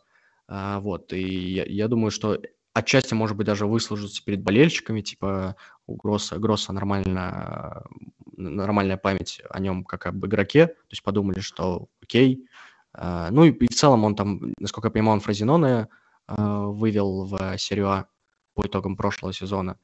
А, вот, то есть это просто ну, такое супер локальное достижение. Но если что, выведет ли он из э, Лиги 2 в Лигу 1, если что. Ну, не знаю, короче. Конечно, это для меня тоже супер сомнительная кандидатура. То есть тренер вообще не проверенный на топ-уровне, его в такую команду закидывают. Очень, очень спорно. Взяли бы, например, э, Гальярда или Гажарда, как там правильно произносится. Но у него э, жесткие требования. Э, у него жесткие думаю, он... требования, но они могут там за молодого пацана через Мюренбек, за этого датчанина э, Ноама. Ноама, да, заплатить 20 с лишним миллионов и провести сделку через Мюренбек. По-моему, кстати, это расследует уже ФИФА. Но вот по, по такой же схеме назначили бы в Мюренбек Гажарда, а на самом деле он бы приезжал на базу Леона. А Фабио Гросса просто болельщиком махал бы. Мне кажется, вот это было бы лучше. Мне кажется, действительно, назначение, которое как-то не помогло, не преобразило команду. И пока очень бездико выглядит Леон. А, что получается, пока молиться им нужно на для Казета и Шарки, наверное? Да вот даже на Шарки тяжело молиться, потому что его могут просто не выпускать в, кон- в конкретных матчах. Ну и в целом Шарки в этом сезоне пока это вот прям такой карикатурный Шарки, которого там можно высмеивать. То есть это человек, который там э, пойдет на троих, потеряет мяч, когда нужно сделать пас, он не сделает. А, там, когда вроде вся атака хорошо прошла, и он тоже хорошо все сделал, он получает мяч штрафной и просто не может его принять перед ударом. Ну, в общем, это реально карикатура такой, такая... То есть понятно, что игрок с уникальными качествами, но вот на дистанции, да и даже в конкретных матчах в, в, в этом сезоне он вообще ничего не получается часто. А, вот. И что-то еще хотел сказать. Ну да, пока продолжи за про Леон. Да, я хотел просто уже подходить к концу, и последний вопрос тут э, очевиден, э, перспективы Леона вылететь, э, либо не вылететь, потому что при всех неудачах мы как бы вот тут подогнали базу про то, что все так действительно плохо, но вот Текстер уверен, что они не вылетят. Ожидаемые голы нам тоже говорят, что все плохо, но все-таки есть еще четыре команды похуже. А вот как, как, как ты вот если сейчас делать именно прогноз, э, видишь перспективы Леона, у них слишком уже нисходящая траектория, ничего не сделаешь, либо они спасутся? А, я вспомнил, кстати, что хотел сказать. А, когда про тренера говорили, там угу. а, вторым, вторым с Гросса упоминали Гатуза. То есть вот представляешь, человек а, прошел Валенсию Лима, выбрал Марсель, ну и выбирал сейчас между Марселем и Леоном. Вот это, конечно, человек с тяжелой судьбы. А, ну, вот. Гатуза в Наполе на самом деле неплохо был, хотя болельщики его плохим словом скорее помнят, но э, хорошие моменты были. Он кубок выиграл и э, в, не, в некоторых э, вещах... Эм, ладно, что-то мы начали обсуждать Гатузы, когда да, мы не, на его про, команде. Про, про ужасы с менеджментом, то есть человек идет в очень тяжелые места, где, где прям очень тяжелые владельцы. Это а, правда. Вот. Ну, не владельцы, а случаем с Марселем. Ну, неважно. Вот. Насчет перспектив, мне кажется, что, конечно, сейчас говорить там то, что Леон обречен, нереально, просто потому что 9 туров прошло, э, и команды все-таки, вот правильно ты сказал, есть, есть команды, которые по по качеству игры они даже чуть похуже. Но все равно это важно учитывать, что Леон э, не где-то там, как Штутгарт, допустим. Штутгарт там в прошлом сезоне э, был там 16 из 18, и при этом по ожидаемым очкам шел там чуть ли не рядом с Еврокубками. Он вообще на шестом месте закончил по ожидаемым очкам. Вот Леон все равно вот в группе тех, кто в нижней части таблицы. И э, тут, конечно, вопрос, э, что нужно прямо сейчас набирать очки. У команды, то, что Блан еще говорил, Лоран Блан говорил, а, жесткая проблема с психологией, что команда не может э, два матча нормально провести, да и один матч, а вот на дистанции матча они очень часто просто перестают играть, э, и, это, это важный момент психологии, когда, блин, ну, ты играешь вроде за команду, которая может даже там бороться за топ-3, ну, по крайней мере, э, кто-то, может быть, и говорил бы так весной, когда вроде как все наладилось, по крайней мере, по игре Леон где-то был там третий-четвертый во Франции весной, а, вот, а, и, и как все, все испортилось. Так что, мне кажется, Леон должен, ну, должен просто там зимой, допустим, хоть какие-то покупки сделать, если все настолько будет плохо, а, может быть, поменять еще раз тренера, я не знаю, хотя это тоже такая круговая порука жесткая. Но мне кажется, Леон должен спастись. Уже сейчас после девятого тура мы так говорим, конечно, это ужас. А, вот, э, но ситуация катастрофическая и может быть всякая. Но я все-таки думаю, что Леон спасется. И, наверное, последнее, вот э, точно теперь последний, поскольку последний вопрос, предпоследний вопрос тоже был последним у меня, а, в контексте Леона. Как думаешь, э, насколько важна потеря Баркаля? Потому что есть эм, очевидный момент, что некоторый спад наблюдается и у Леказета, у них была крутая связка, плюс э, Баркаля это тоже игрок, который, ну, во-первых, гарантированно бы стартовал, во-вторых, он очень полезен и один в один, и за спину как открывается. То есть, мне кажется, в такой вот кризисной команде безыдейной э, наличие связки и наличие вот такого живчика, оно могло бы делать разницу. Э, он, получается, там э, практически ничего не сыграл в этом сезоне и уехал в Париж. А, ну да, Баркаля, он там, по-моему, все-таки в, в первых паре туров ну, да, сыграл. Да, матча три сыграл. Ну, да, ну это да, не прям принципиально. Я Баркаля, мне Баркаля даже чуть больше нравится, чем Ширки. То есть, наверное, потолок чисто по навыкам у Ширки больше просто за счет индивидуальных качеств, вот его невероятного дриблинга, что он там каждого может обыграть один в один. Э, вот, э, но Баркаля это не только, кстати, э, вот чисто там дриблинг, то, что я говорил там про ПСЖ, что он там может обыгрывать из широкой позиции, не только открывание, на мой взгляд, он и в пас очень хорошо играет, то, что вот как раз про это ты упомянул, его ассисты, то есть игрок довольно тонкий и разнообразный, и, и пасы, и дриблинг, и даже удары, вот, так что, конечно, его потеря это, это, это, это тяжелый удар, плюс не, не стоит забывать там про Лукиба, защита, опять же, я упомянул, что у Леона очень плохая, то есть э, Луки Бай это тоже большая потеря. Его тоже могли не продавать, э, если бы не вот проблемы с финансовым регулятором, ну и в целом то, что Текстер хочет зарабатывать деньги, хоть какие-то на трансферах.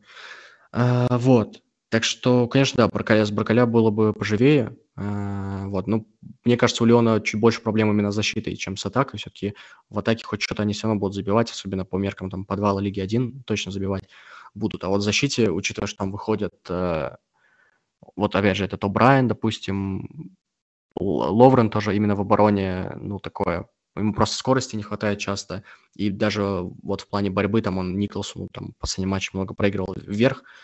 А, в общем, да, все, все, все печально. Баркаля, конечно, не хватает. А, давай переходить э, в команду, которая, наоборот, радует. Э, это Монако. И сейчас э, я напомню тем, кто еще с нами, что можно поставить лайки, поскольку мы добрались, наверное, до главного вопроса, до самого долгожданного вопроса. Станет ли Головин чемпионом в этом сезоне? Если заходить вот с настолько прямого вопроса, что бы ты ответил? Можно даже не да, нет, а какую-то вероятность назвать, например. Я бы поставил, ну вот в данный момент процентов 20. А, Неплохо. Да, мне кажется, это нормально. А, я бы даже так сказал, я был бы очень рад, вот потому что я вижу сейчас, я был бы очень рад, если Монако сможет выиграть а, Лигу 1, потому что, ну, опять же, начну с того, с того, что мне нравится смотреть Монако. То есть, э, на мой взгляд, это команда с довольно, довольно интересной атакой. То есть на мяче они классно двигаются, а, классно, а, классно открываются. Я бы даже сказал, что у них не столько мяч хорошо ходит, сколько игроки хорошо двигаются. То есть они вполне понимают, где кто должен быть. У них хорошая взаимозаменяемость такая ситуативная в атаке. А, и они забивают гораздо больше ожидаемого, да, то есть у них, они сейчас больше всех забили по факту, но по реально по, по угрозе ожидаемой не так все хорошо, но в, в любом случае атака мне нравится. Вот, и, и, в, и в целом вот кто как Монако перестроился, то есть у них, опять же, мы, то, что я упоминал в первом выпуске, у них вроде как жестко не хватает игроков, и даже сейчас э, был матч против Меца последний, где линия защиты это просто жесть. А, там слева в защите Якобс, который вообще-то когда-то был левым полузащитником, ну ладно, в Монако он в, в латерале превратился. Справа в защите Крепен Диата, который вообще-то правый нападающий, и только в этом сезоне он превратился в сменщика Вандерсона, то есть правого латераля. В центре защиты Магаса, переделанный из опорников центрального защитника, и Синго, Вилфред Синго, э, трансфер из Тарина, который вообще-то правый защитник, но он теперь центральный защитник. И то Монако играет же всегда в тройку центральных защитников. У них просто не хватало вообще банально игроков, даже переделанных, чтобы сыграть в трой, стройку. То есть им пришлось адаптироваться, менять схему, которая для Хьютера довольно важна. В общем, настолько не хватает игроков, и при этом все равно Монако, ну, против Меца, конечно, матч не прям выдающийся, но они почти ничего не дали создать, кроме вот этого удара со своей половины поля Меца который стал результативным. Кстати, игрок э, сказал после матча, Комара, по-моему, фамилия у него, что он э, изучал игру Киона и видел, что он далеко выходит, то есть это не случайность, а он как бы планировал так ударить. А, вот, э, да, насчет Монако. Подожди, Кион, Кион же это вратарь Монако. Ну да, Комара забил Киону. А, то есть Камара сказал, что он изучал игру Киона а, и видел, что он далеко выходит. Да, да, да, понял, понял, понял, понял. Вот, и там был быстрый возврат, и забили. Вот, э, так что... Я, я, я запутался в комарах просто. Да. Есть же в Монако тоже комара. Да, да, да, Махам, Мохаммед. А, вот, э, ну и про, про игру мы, по-моему, обсуждали уже до этого. Наверное, э, из нового это Балагуна Бенедер, который играют вместе. Э, в первом матче против Ниццы мне скорее не понравилось, потому что Балагун маловато давал рывков за спину. Но, допустим, был матч против, ну, против Марселя просто неплохой, против Реймса мне очень понравилось, как они понимали друг друга, кто должен открыться в недодачу, то есть под, в подыгрыш там сыграть на третьего, а кто должен за спину забегать. И в целом, что интересно, они довольно а, ровно этими ролями менялись, то есть где-то 50 на 50, то есть ожидалось, наверное, что Балагун будет чаще за спину заскакивать, а Бенедер в подыгрыш. А, но мне кажется, там было где-то 50 на 50, и Головин, кстати, очень ему это удобно, э, допустим, пас из глубины идет, там Балагун, допустим, а, ну, Бенедер, допустим, принимает мяч, скидывает Головину, и Головин уже находит э, Балагуна, который открывается за спину. Вот, против Реймса это очень хорошо работало, и мне кажется, перспективы есть вот у такой, у такой системы, Э, Балагун уже тем более там забил три гола, по-моему, то есть, да, у него, все помнят, что у него два незабитых пенальти против Ниццы, но все равно 3 плюс 1 э, тоже хорошая статистика сразу после перехода, то есть вполне перспективно. Вот, так что это скорее пока приятное впечатление оставляет. Но на самом деле вот латерали, которых ты назвал, э, Крепендиата и Якобс, э, вингеры, которые стали крайними защитниками в четверке, но они на самом деле в прошлом матче против Реймса сделали гол. Ну, там была тройка защитников, а, но, то есть они, особенно при тройке, мне кажется, могут, могут считаться не багом, а фичей, потому что э, при тройке они вполне логично, как мне кажется, выглядят вот в, в, в этих ролях. Ну, Якобс точно, да, потому что он, э, у него и опыт есть, но я считаю, что Кайо, конечно, гораздо сильнее. Якобс, на мой взгляд, прямолинейнее. Э, у него очень полезная опция, это когда Монако просто выходит из защиты забросами на Якобса. Это довольно редкая штука, когда забросы там идут не на таргетмена, там, центрального нападающего, а на латерале фактически. Вот э, Монако так в прошлом сезоне делал. А вот, а Диата, он именно сейчас вот переделывается, то есть он при Климане был именно что там соперником по позиции э, Головина, и справа там играл, э, блин, вылетел из головы, кто играл у Монако справа. Э, Миномино часто пропускал. А, ну Диата играл часто, кстати, в основе еще появлялся. В общем, он был в атакующей группе. А, а сейчас вот он превратился в сменщика Вандерсона, потому что изменил схему на тройку, и пока он не очень проверен. Ну да, согласен, против Реймса так вот получилось, что Кай и Вандерсон как раз вылетели, Э, Каю надолго, и они оба пользу принесли. Но тут, конечно, экстремальный вариант с э, ними в четверке. Э, и на выходе мы видели уже у Монако, получается, три таких э, варианта, которые можно принципиально разграничить. Первый вариант э, это тройка защитников, но в атаке только один нападающий, под ним Минамина и Головин. Второй вариант это тоже тройка защитников, но пара Бен Едер Балаган и под ними Головин. И третий вариант это вообще четверка защитников, где помещаются все атакующие футболисты Минамина, Головин, Бен Едер и Балаган. Что, если вот так в простых категориях категориях э, отвечать. Что тебе из этих трех вариантов кажется наиболее перспективным для развития? Э, там даже на второй тайм Аклюш вышел вместо Комара, то есть это вообще уник... очень атакующий вариант с пятью там атакующими игроками. Э, ну, четверка это точно просто запасной, просто из-за того, что кадров не хватало, то есть для Хьютера, мне кажется, схема очень важна, то есть он будет выбирать из первых двух всегда, когда есть возможность набрать троих центральных защитников. Мне пока что кажется более интригующим вариант с э, двумя форвардами, потому что мы увидели, как это работает, и в целом, мне кажется, потенциал атакующего этого выше. То есть э, вопрос, конечно, актуальной формы там Бенедера и Балагуна, э, но вот в тех матчах, что видели, и с Марселем, и с Реймсом, это в целом хорошо работало. С Мецем против против э, такого низкого блока, конечно, тяжеловато, но, с другой стороны, и нужны нападающие, как раз, которые будут искать пространство. Просто в этом матче они не очень хорошо его искали. Э, вот. Э, ну и, конечно, вопрос, то, что мы тогда как раз обсуждали, вот возможно ли увидеть пару. Показалось, что да, возможно, вполне это реалистичный вариант. Э, но, конечно, жалко, если там Минамино тоже присядет из-за этого, э, потому что он хорошо начал но, с другой стороны, вот в последних матчах уже прям не так был ярок, как в первых. А, вот. Так что связка вот эта вот Головин как единственная десятка такая чистая, э, и Балагун и Бенедер, наверное, самая перспективная. Правильно я из этих рассуждений оцениваю, что Головина ты видишь э, как самого железного футболиста. Ну, я имею в виду сейчас не по травматичности, поскольку это категорически не так, а именно по статусу в этой команде. То есть э, в, той или ином, в, том, в том или ином сценарии практически каждый может присесть, но Головин при любых схемах остается в старте. Ну да, все так. Мне кажется, вот по, по, по самые первые матчи самые первые матчи были, были не прям хорошие у него, но сейчас вот последний матч все отлично. А, Мец, это понятно, там два, два шикарных гола.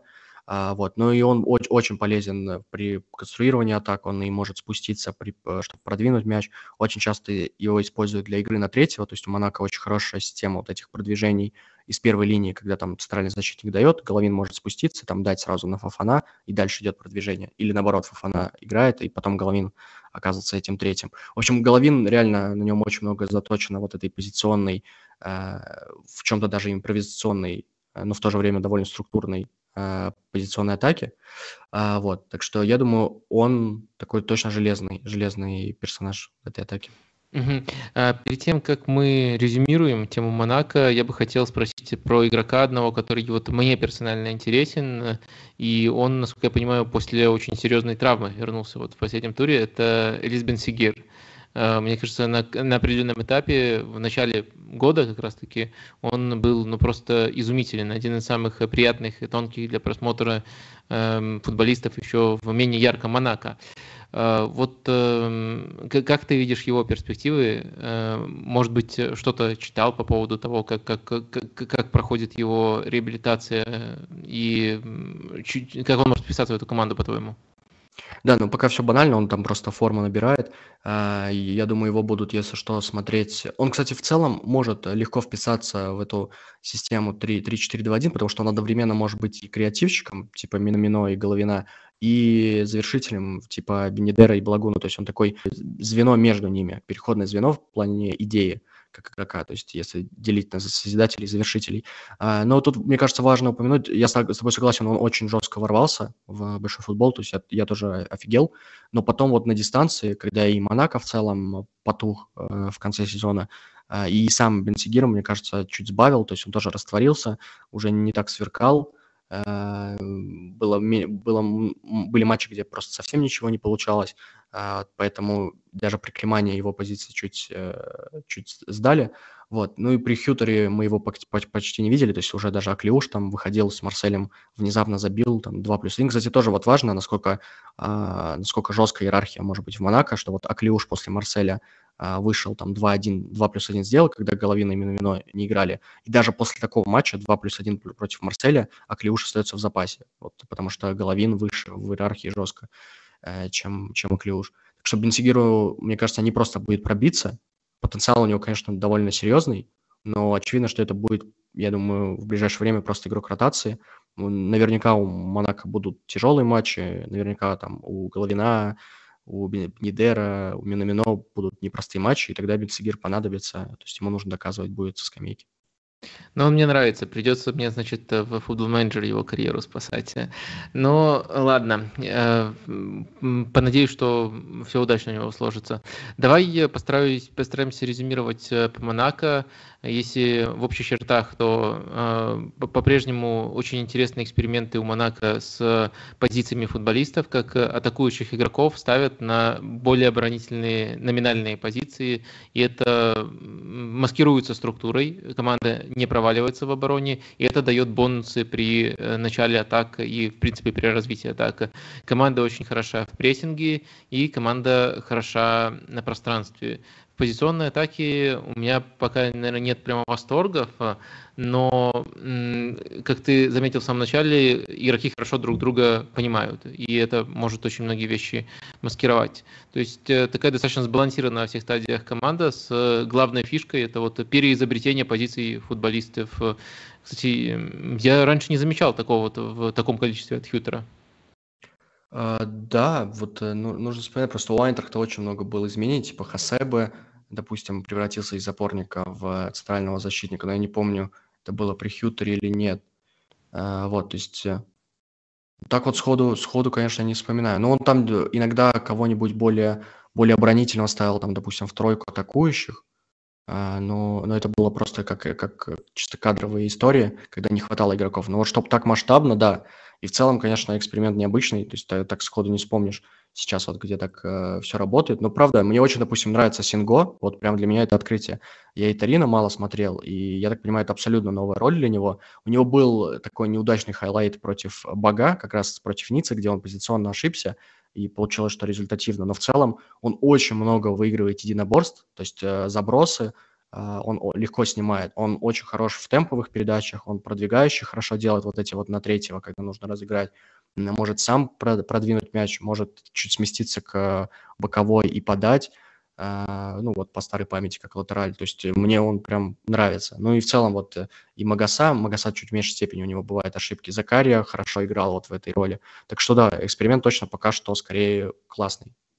Да, в общем, Монако, вот примерно такая команда. Наверное, еще последнее, что хотел по Монако узнать, э, это их, э, так сказать, Э, даже не сиюминутное место, а такое более, более глобальная позиция, как развивается этот э, проект.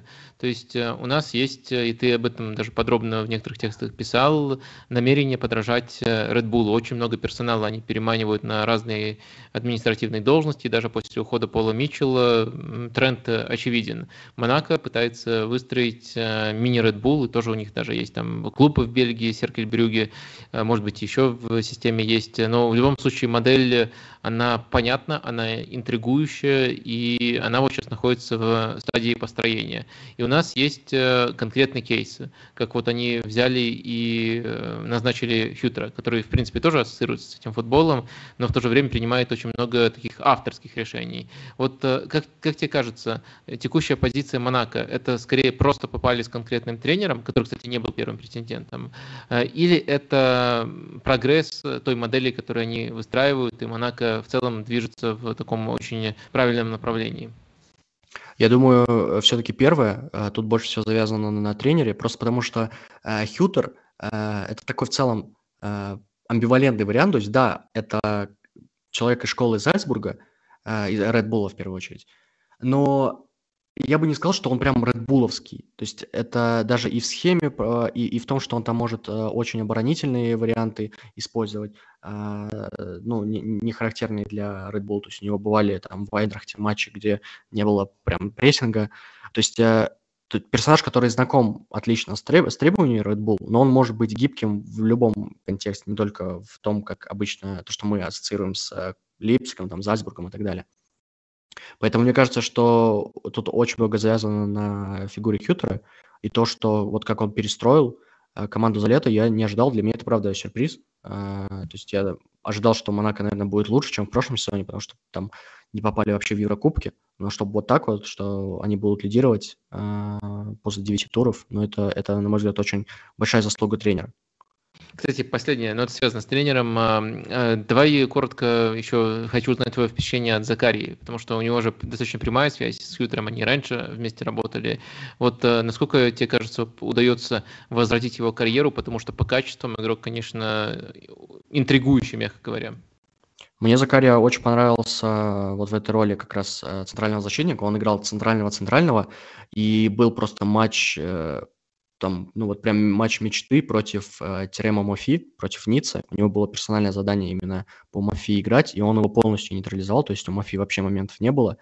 Э, то есть, ну, отличный матч. Э, и, и, и вот в целом во, всех матчах, где он играл э, центрального защитника, все было хорошо. Ну и опорником он тоже играл хорошо. То есть у меня по Закаре только положительные ощущения пока что. Вот по матчам с Монако он вот сейчас пропустил из-за перебора желтых э, матч с Мецом.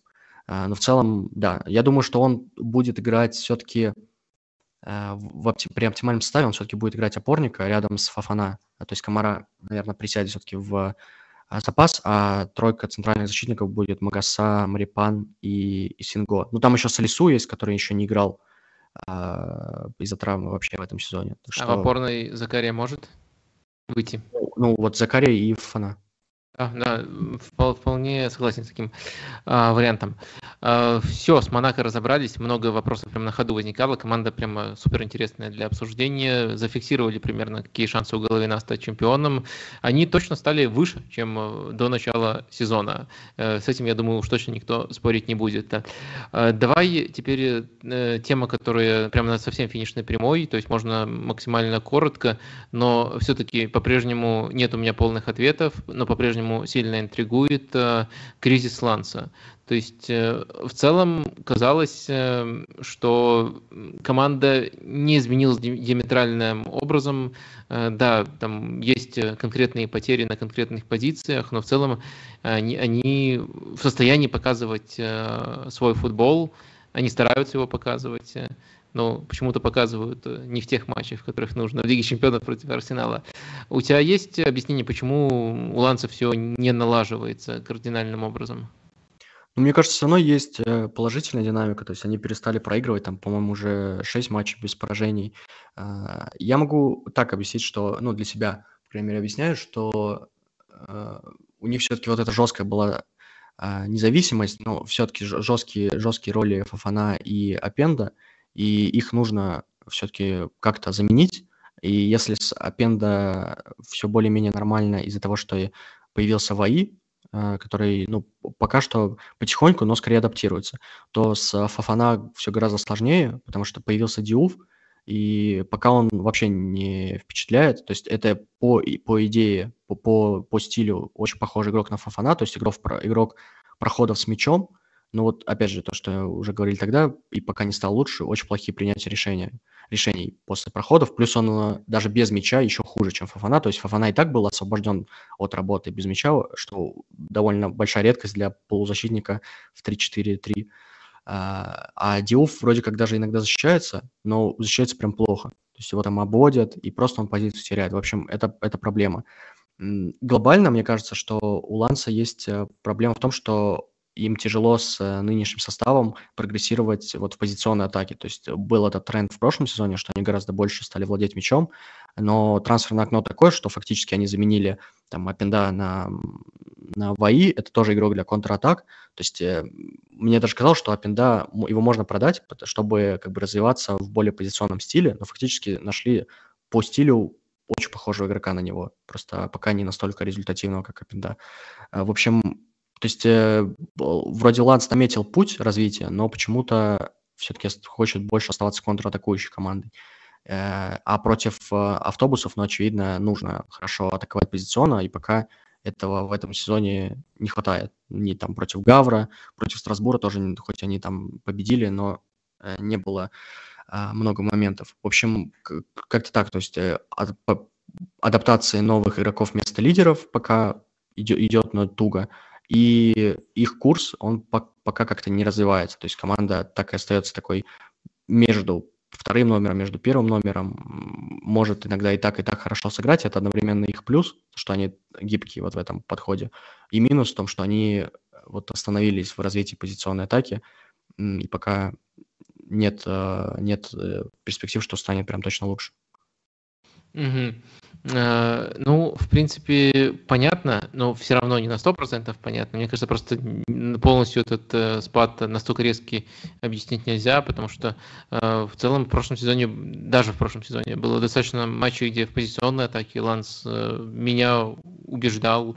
То есть, да, это может быть не всегда супер изобретательная структура, но это всегда хорошее насыщение штрафной, это всегда хоро хорошие, хорошие высокие позиции латералей.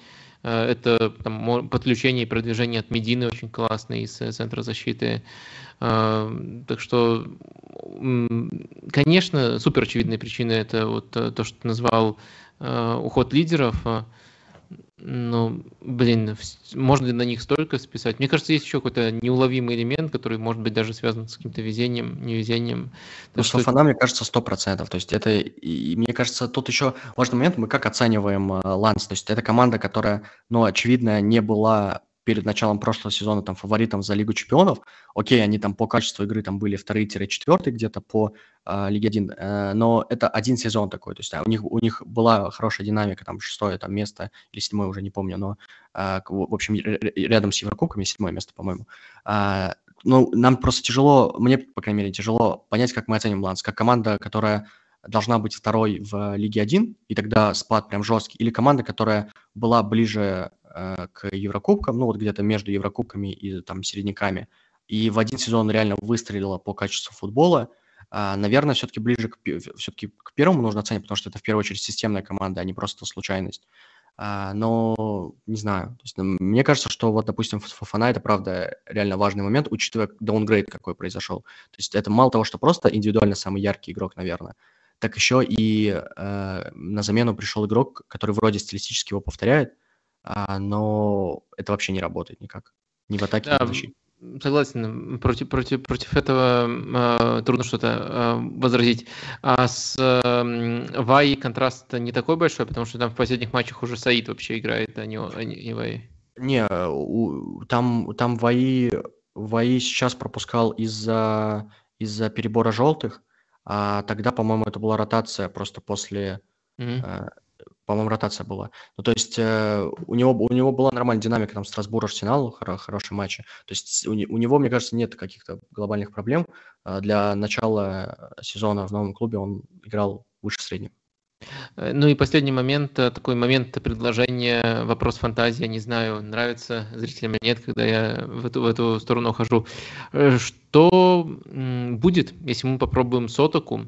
В качестве нападающего, ну то есть в качестве основного нападающего, который будет э, чаще играть спиной к воротам, будет э, отдавать э, разрезающие передачи, мне кажется, он вполне может, а под ним будут стартовать более резвые футболисты, это может быть тот же Ваи, то есть если немножко поменять позиции, вот именно на проблемный тип матчей, ну и плюс еще Сотока может непосредственно внутри штрафной здорово головой играть, на него можно грузить, вот если просто динамику в тройке даже без смены исполнителей поменять, Тебе кажется, это может стать решением?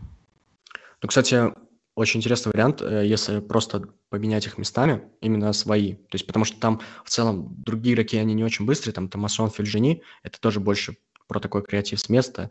А, вот. А вот если их поменять местами, то в целом это интересно. Но тут же важно, что Стака, он в целом эволюционировал такого игрока вот между линиями. То есть, мне кажется, ему позиция это в целом подходит, а, учитывая его ужасную реализацию в последнее время. То есть, когда он, он в целом просто будто бы осознал, что завершать это не его, то есть лучше играть как бы чуть-чуть глубже. То есть э, вот эти открывания между линиями, они даже против Арсенала работали, то есть против реально сильной команды.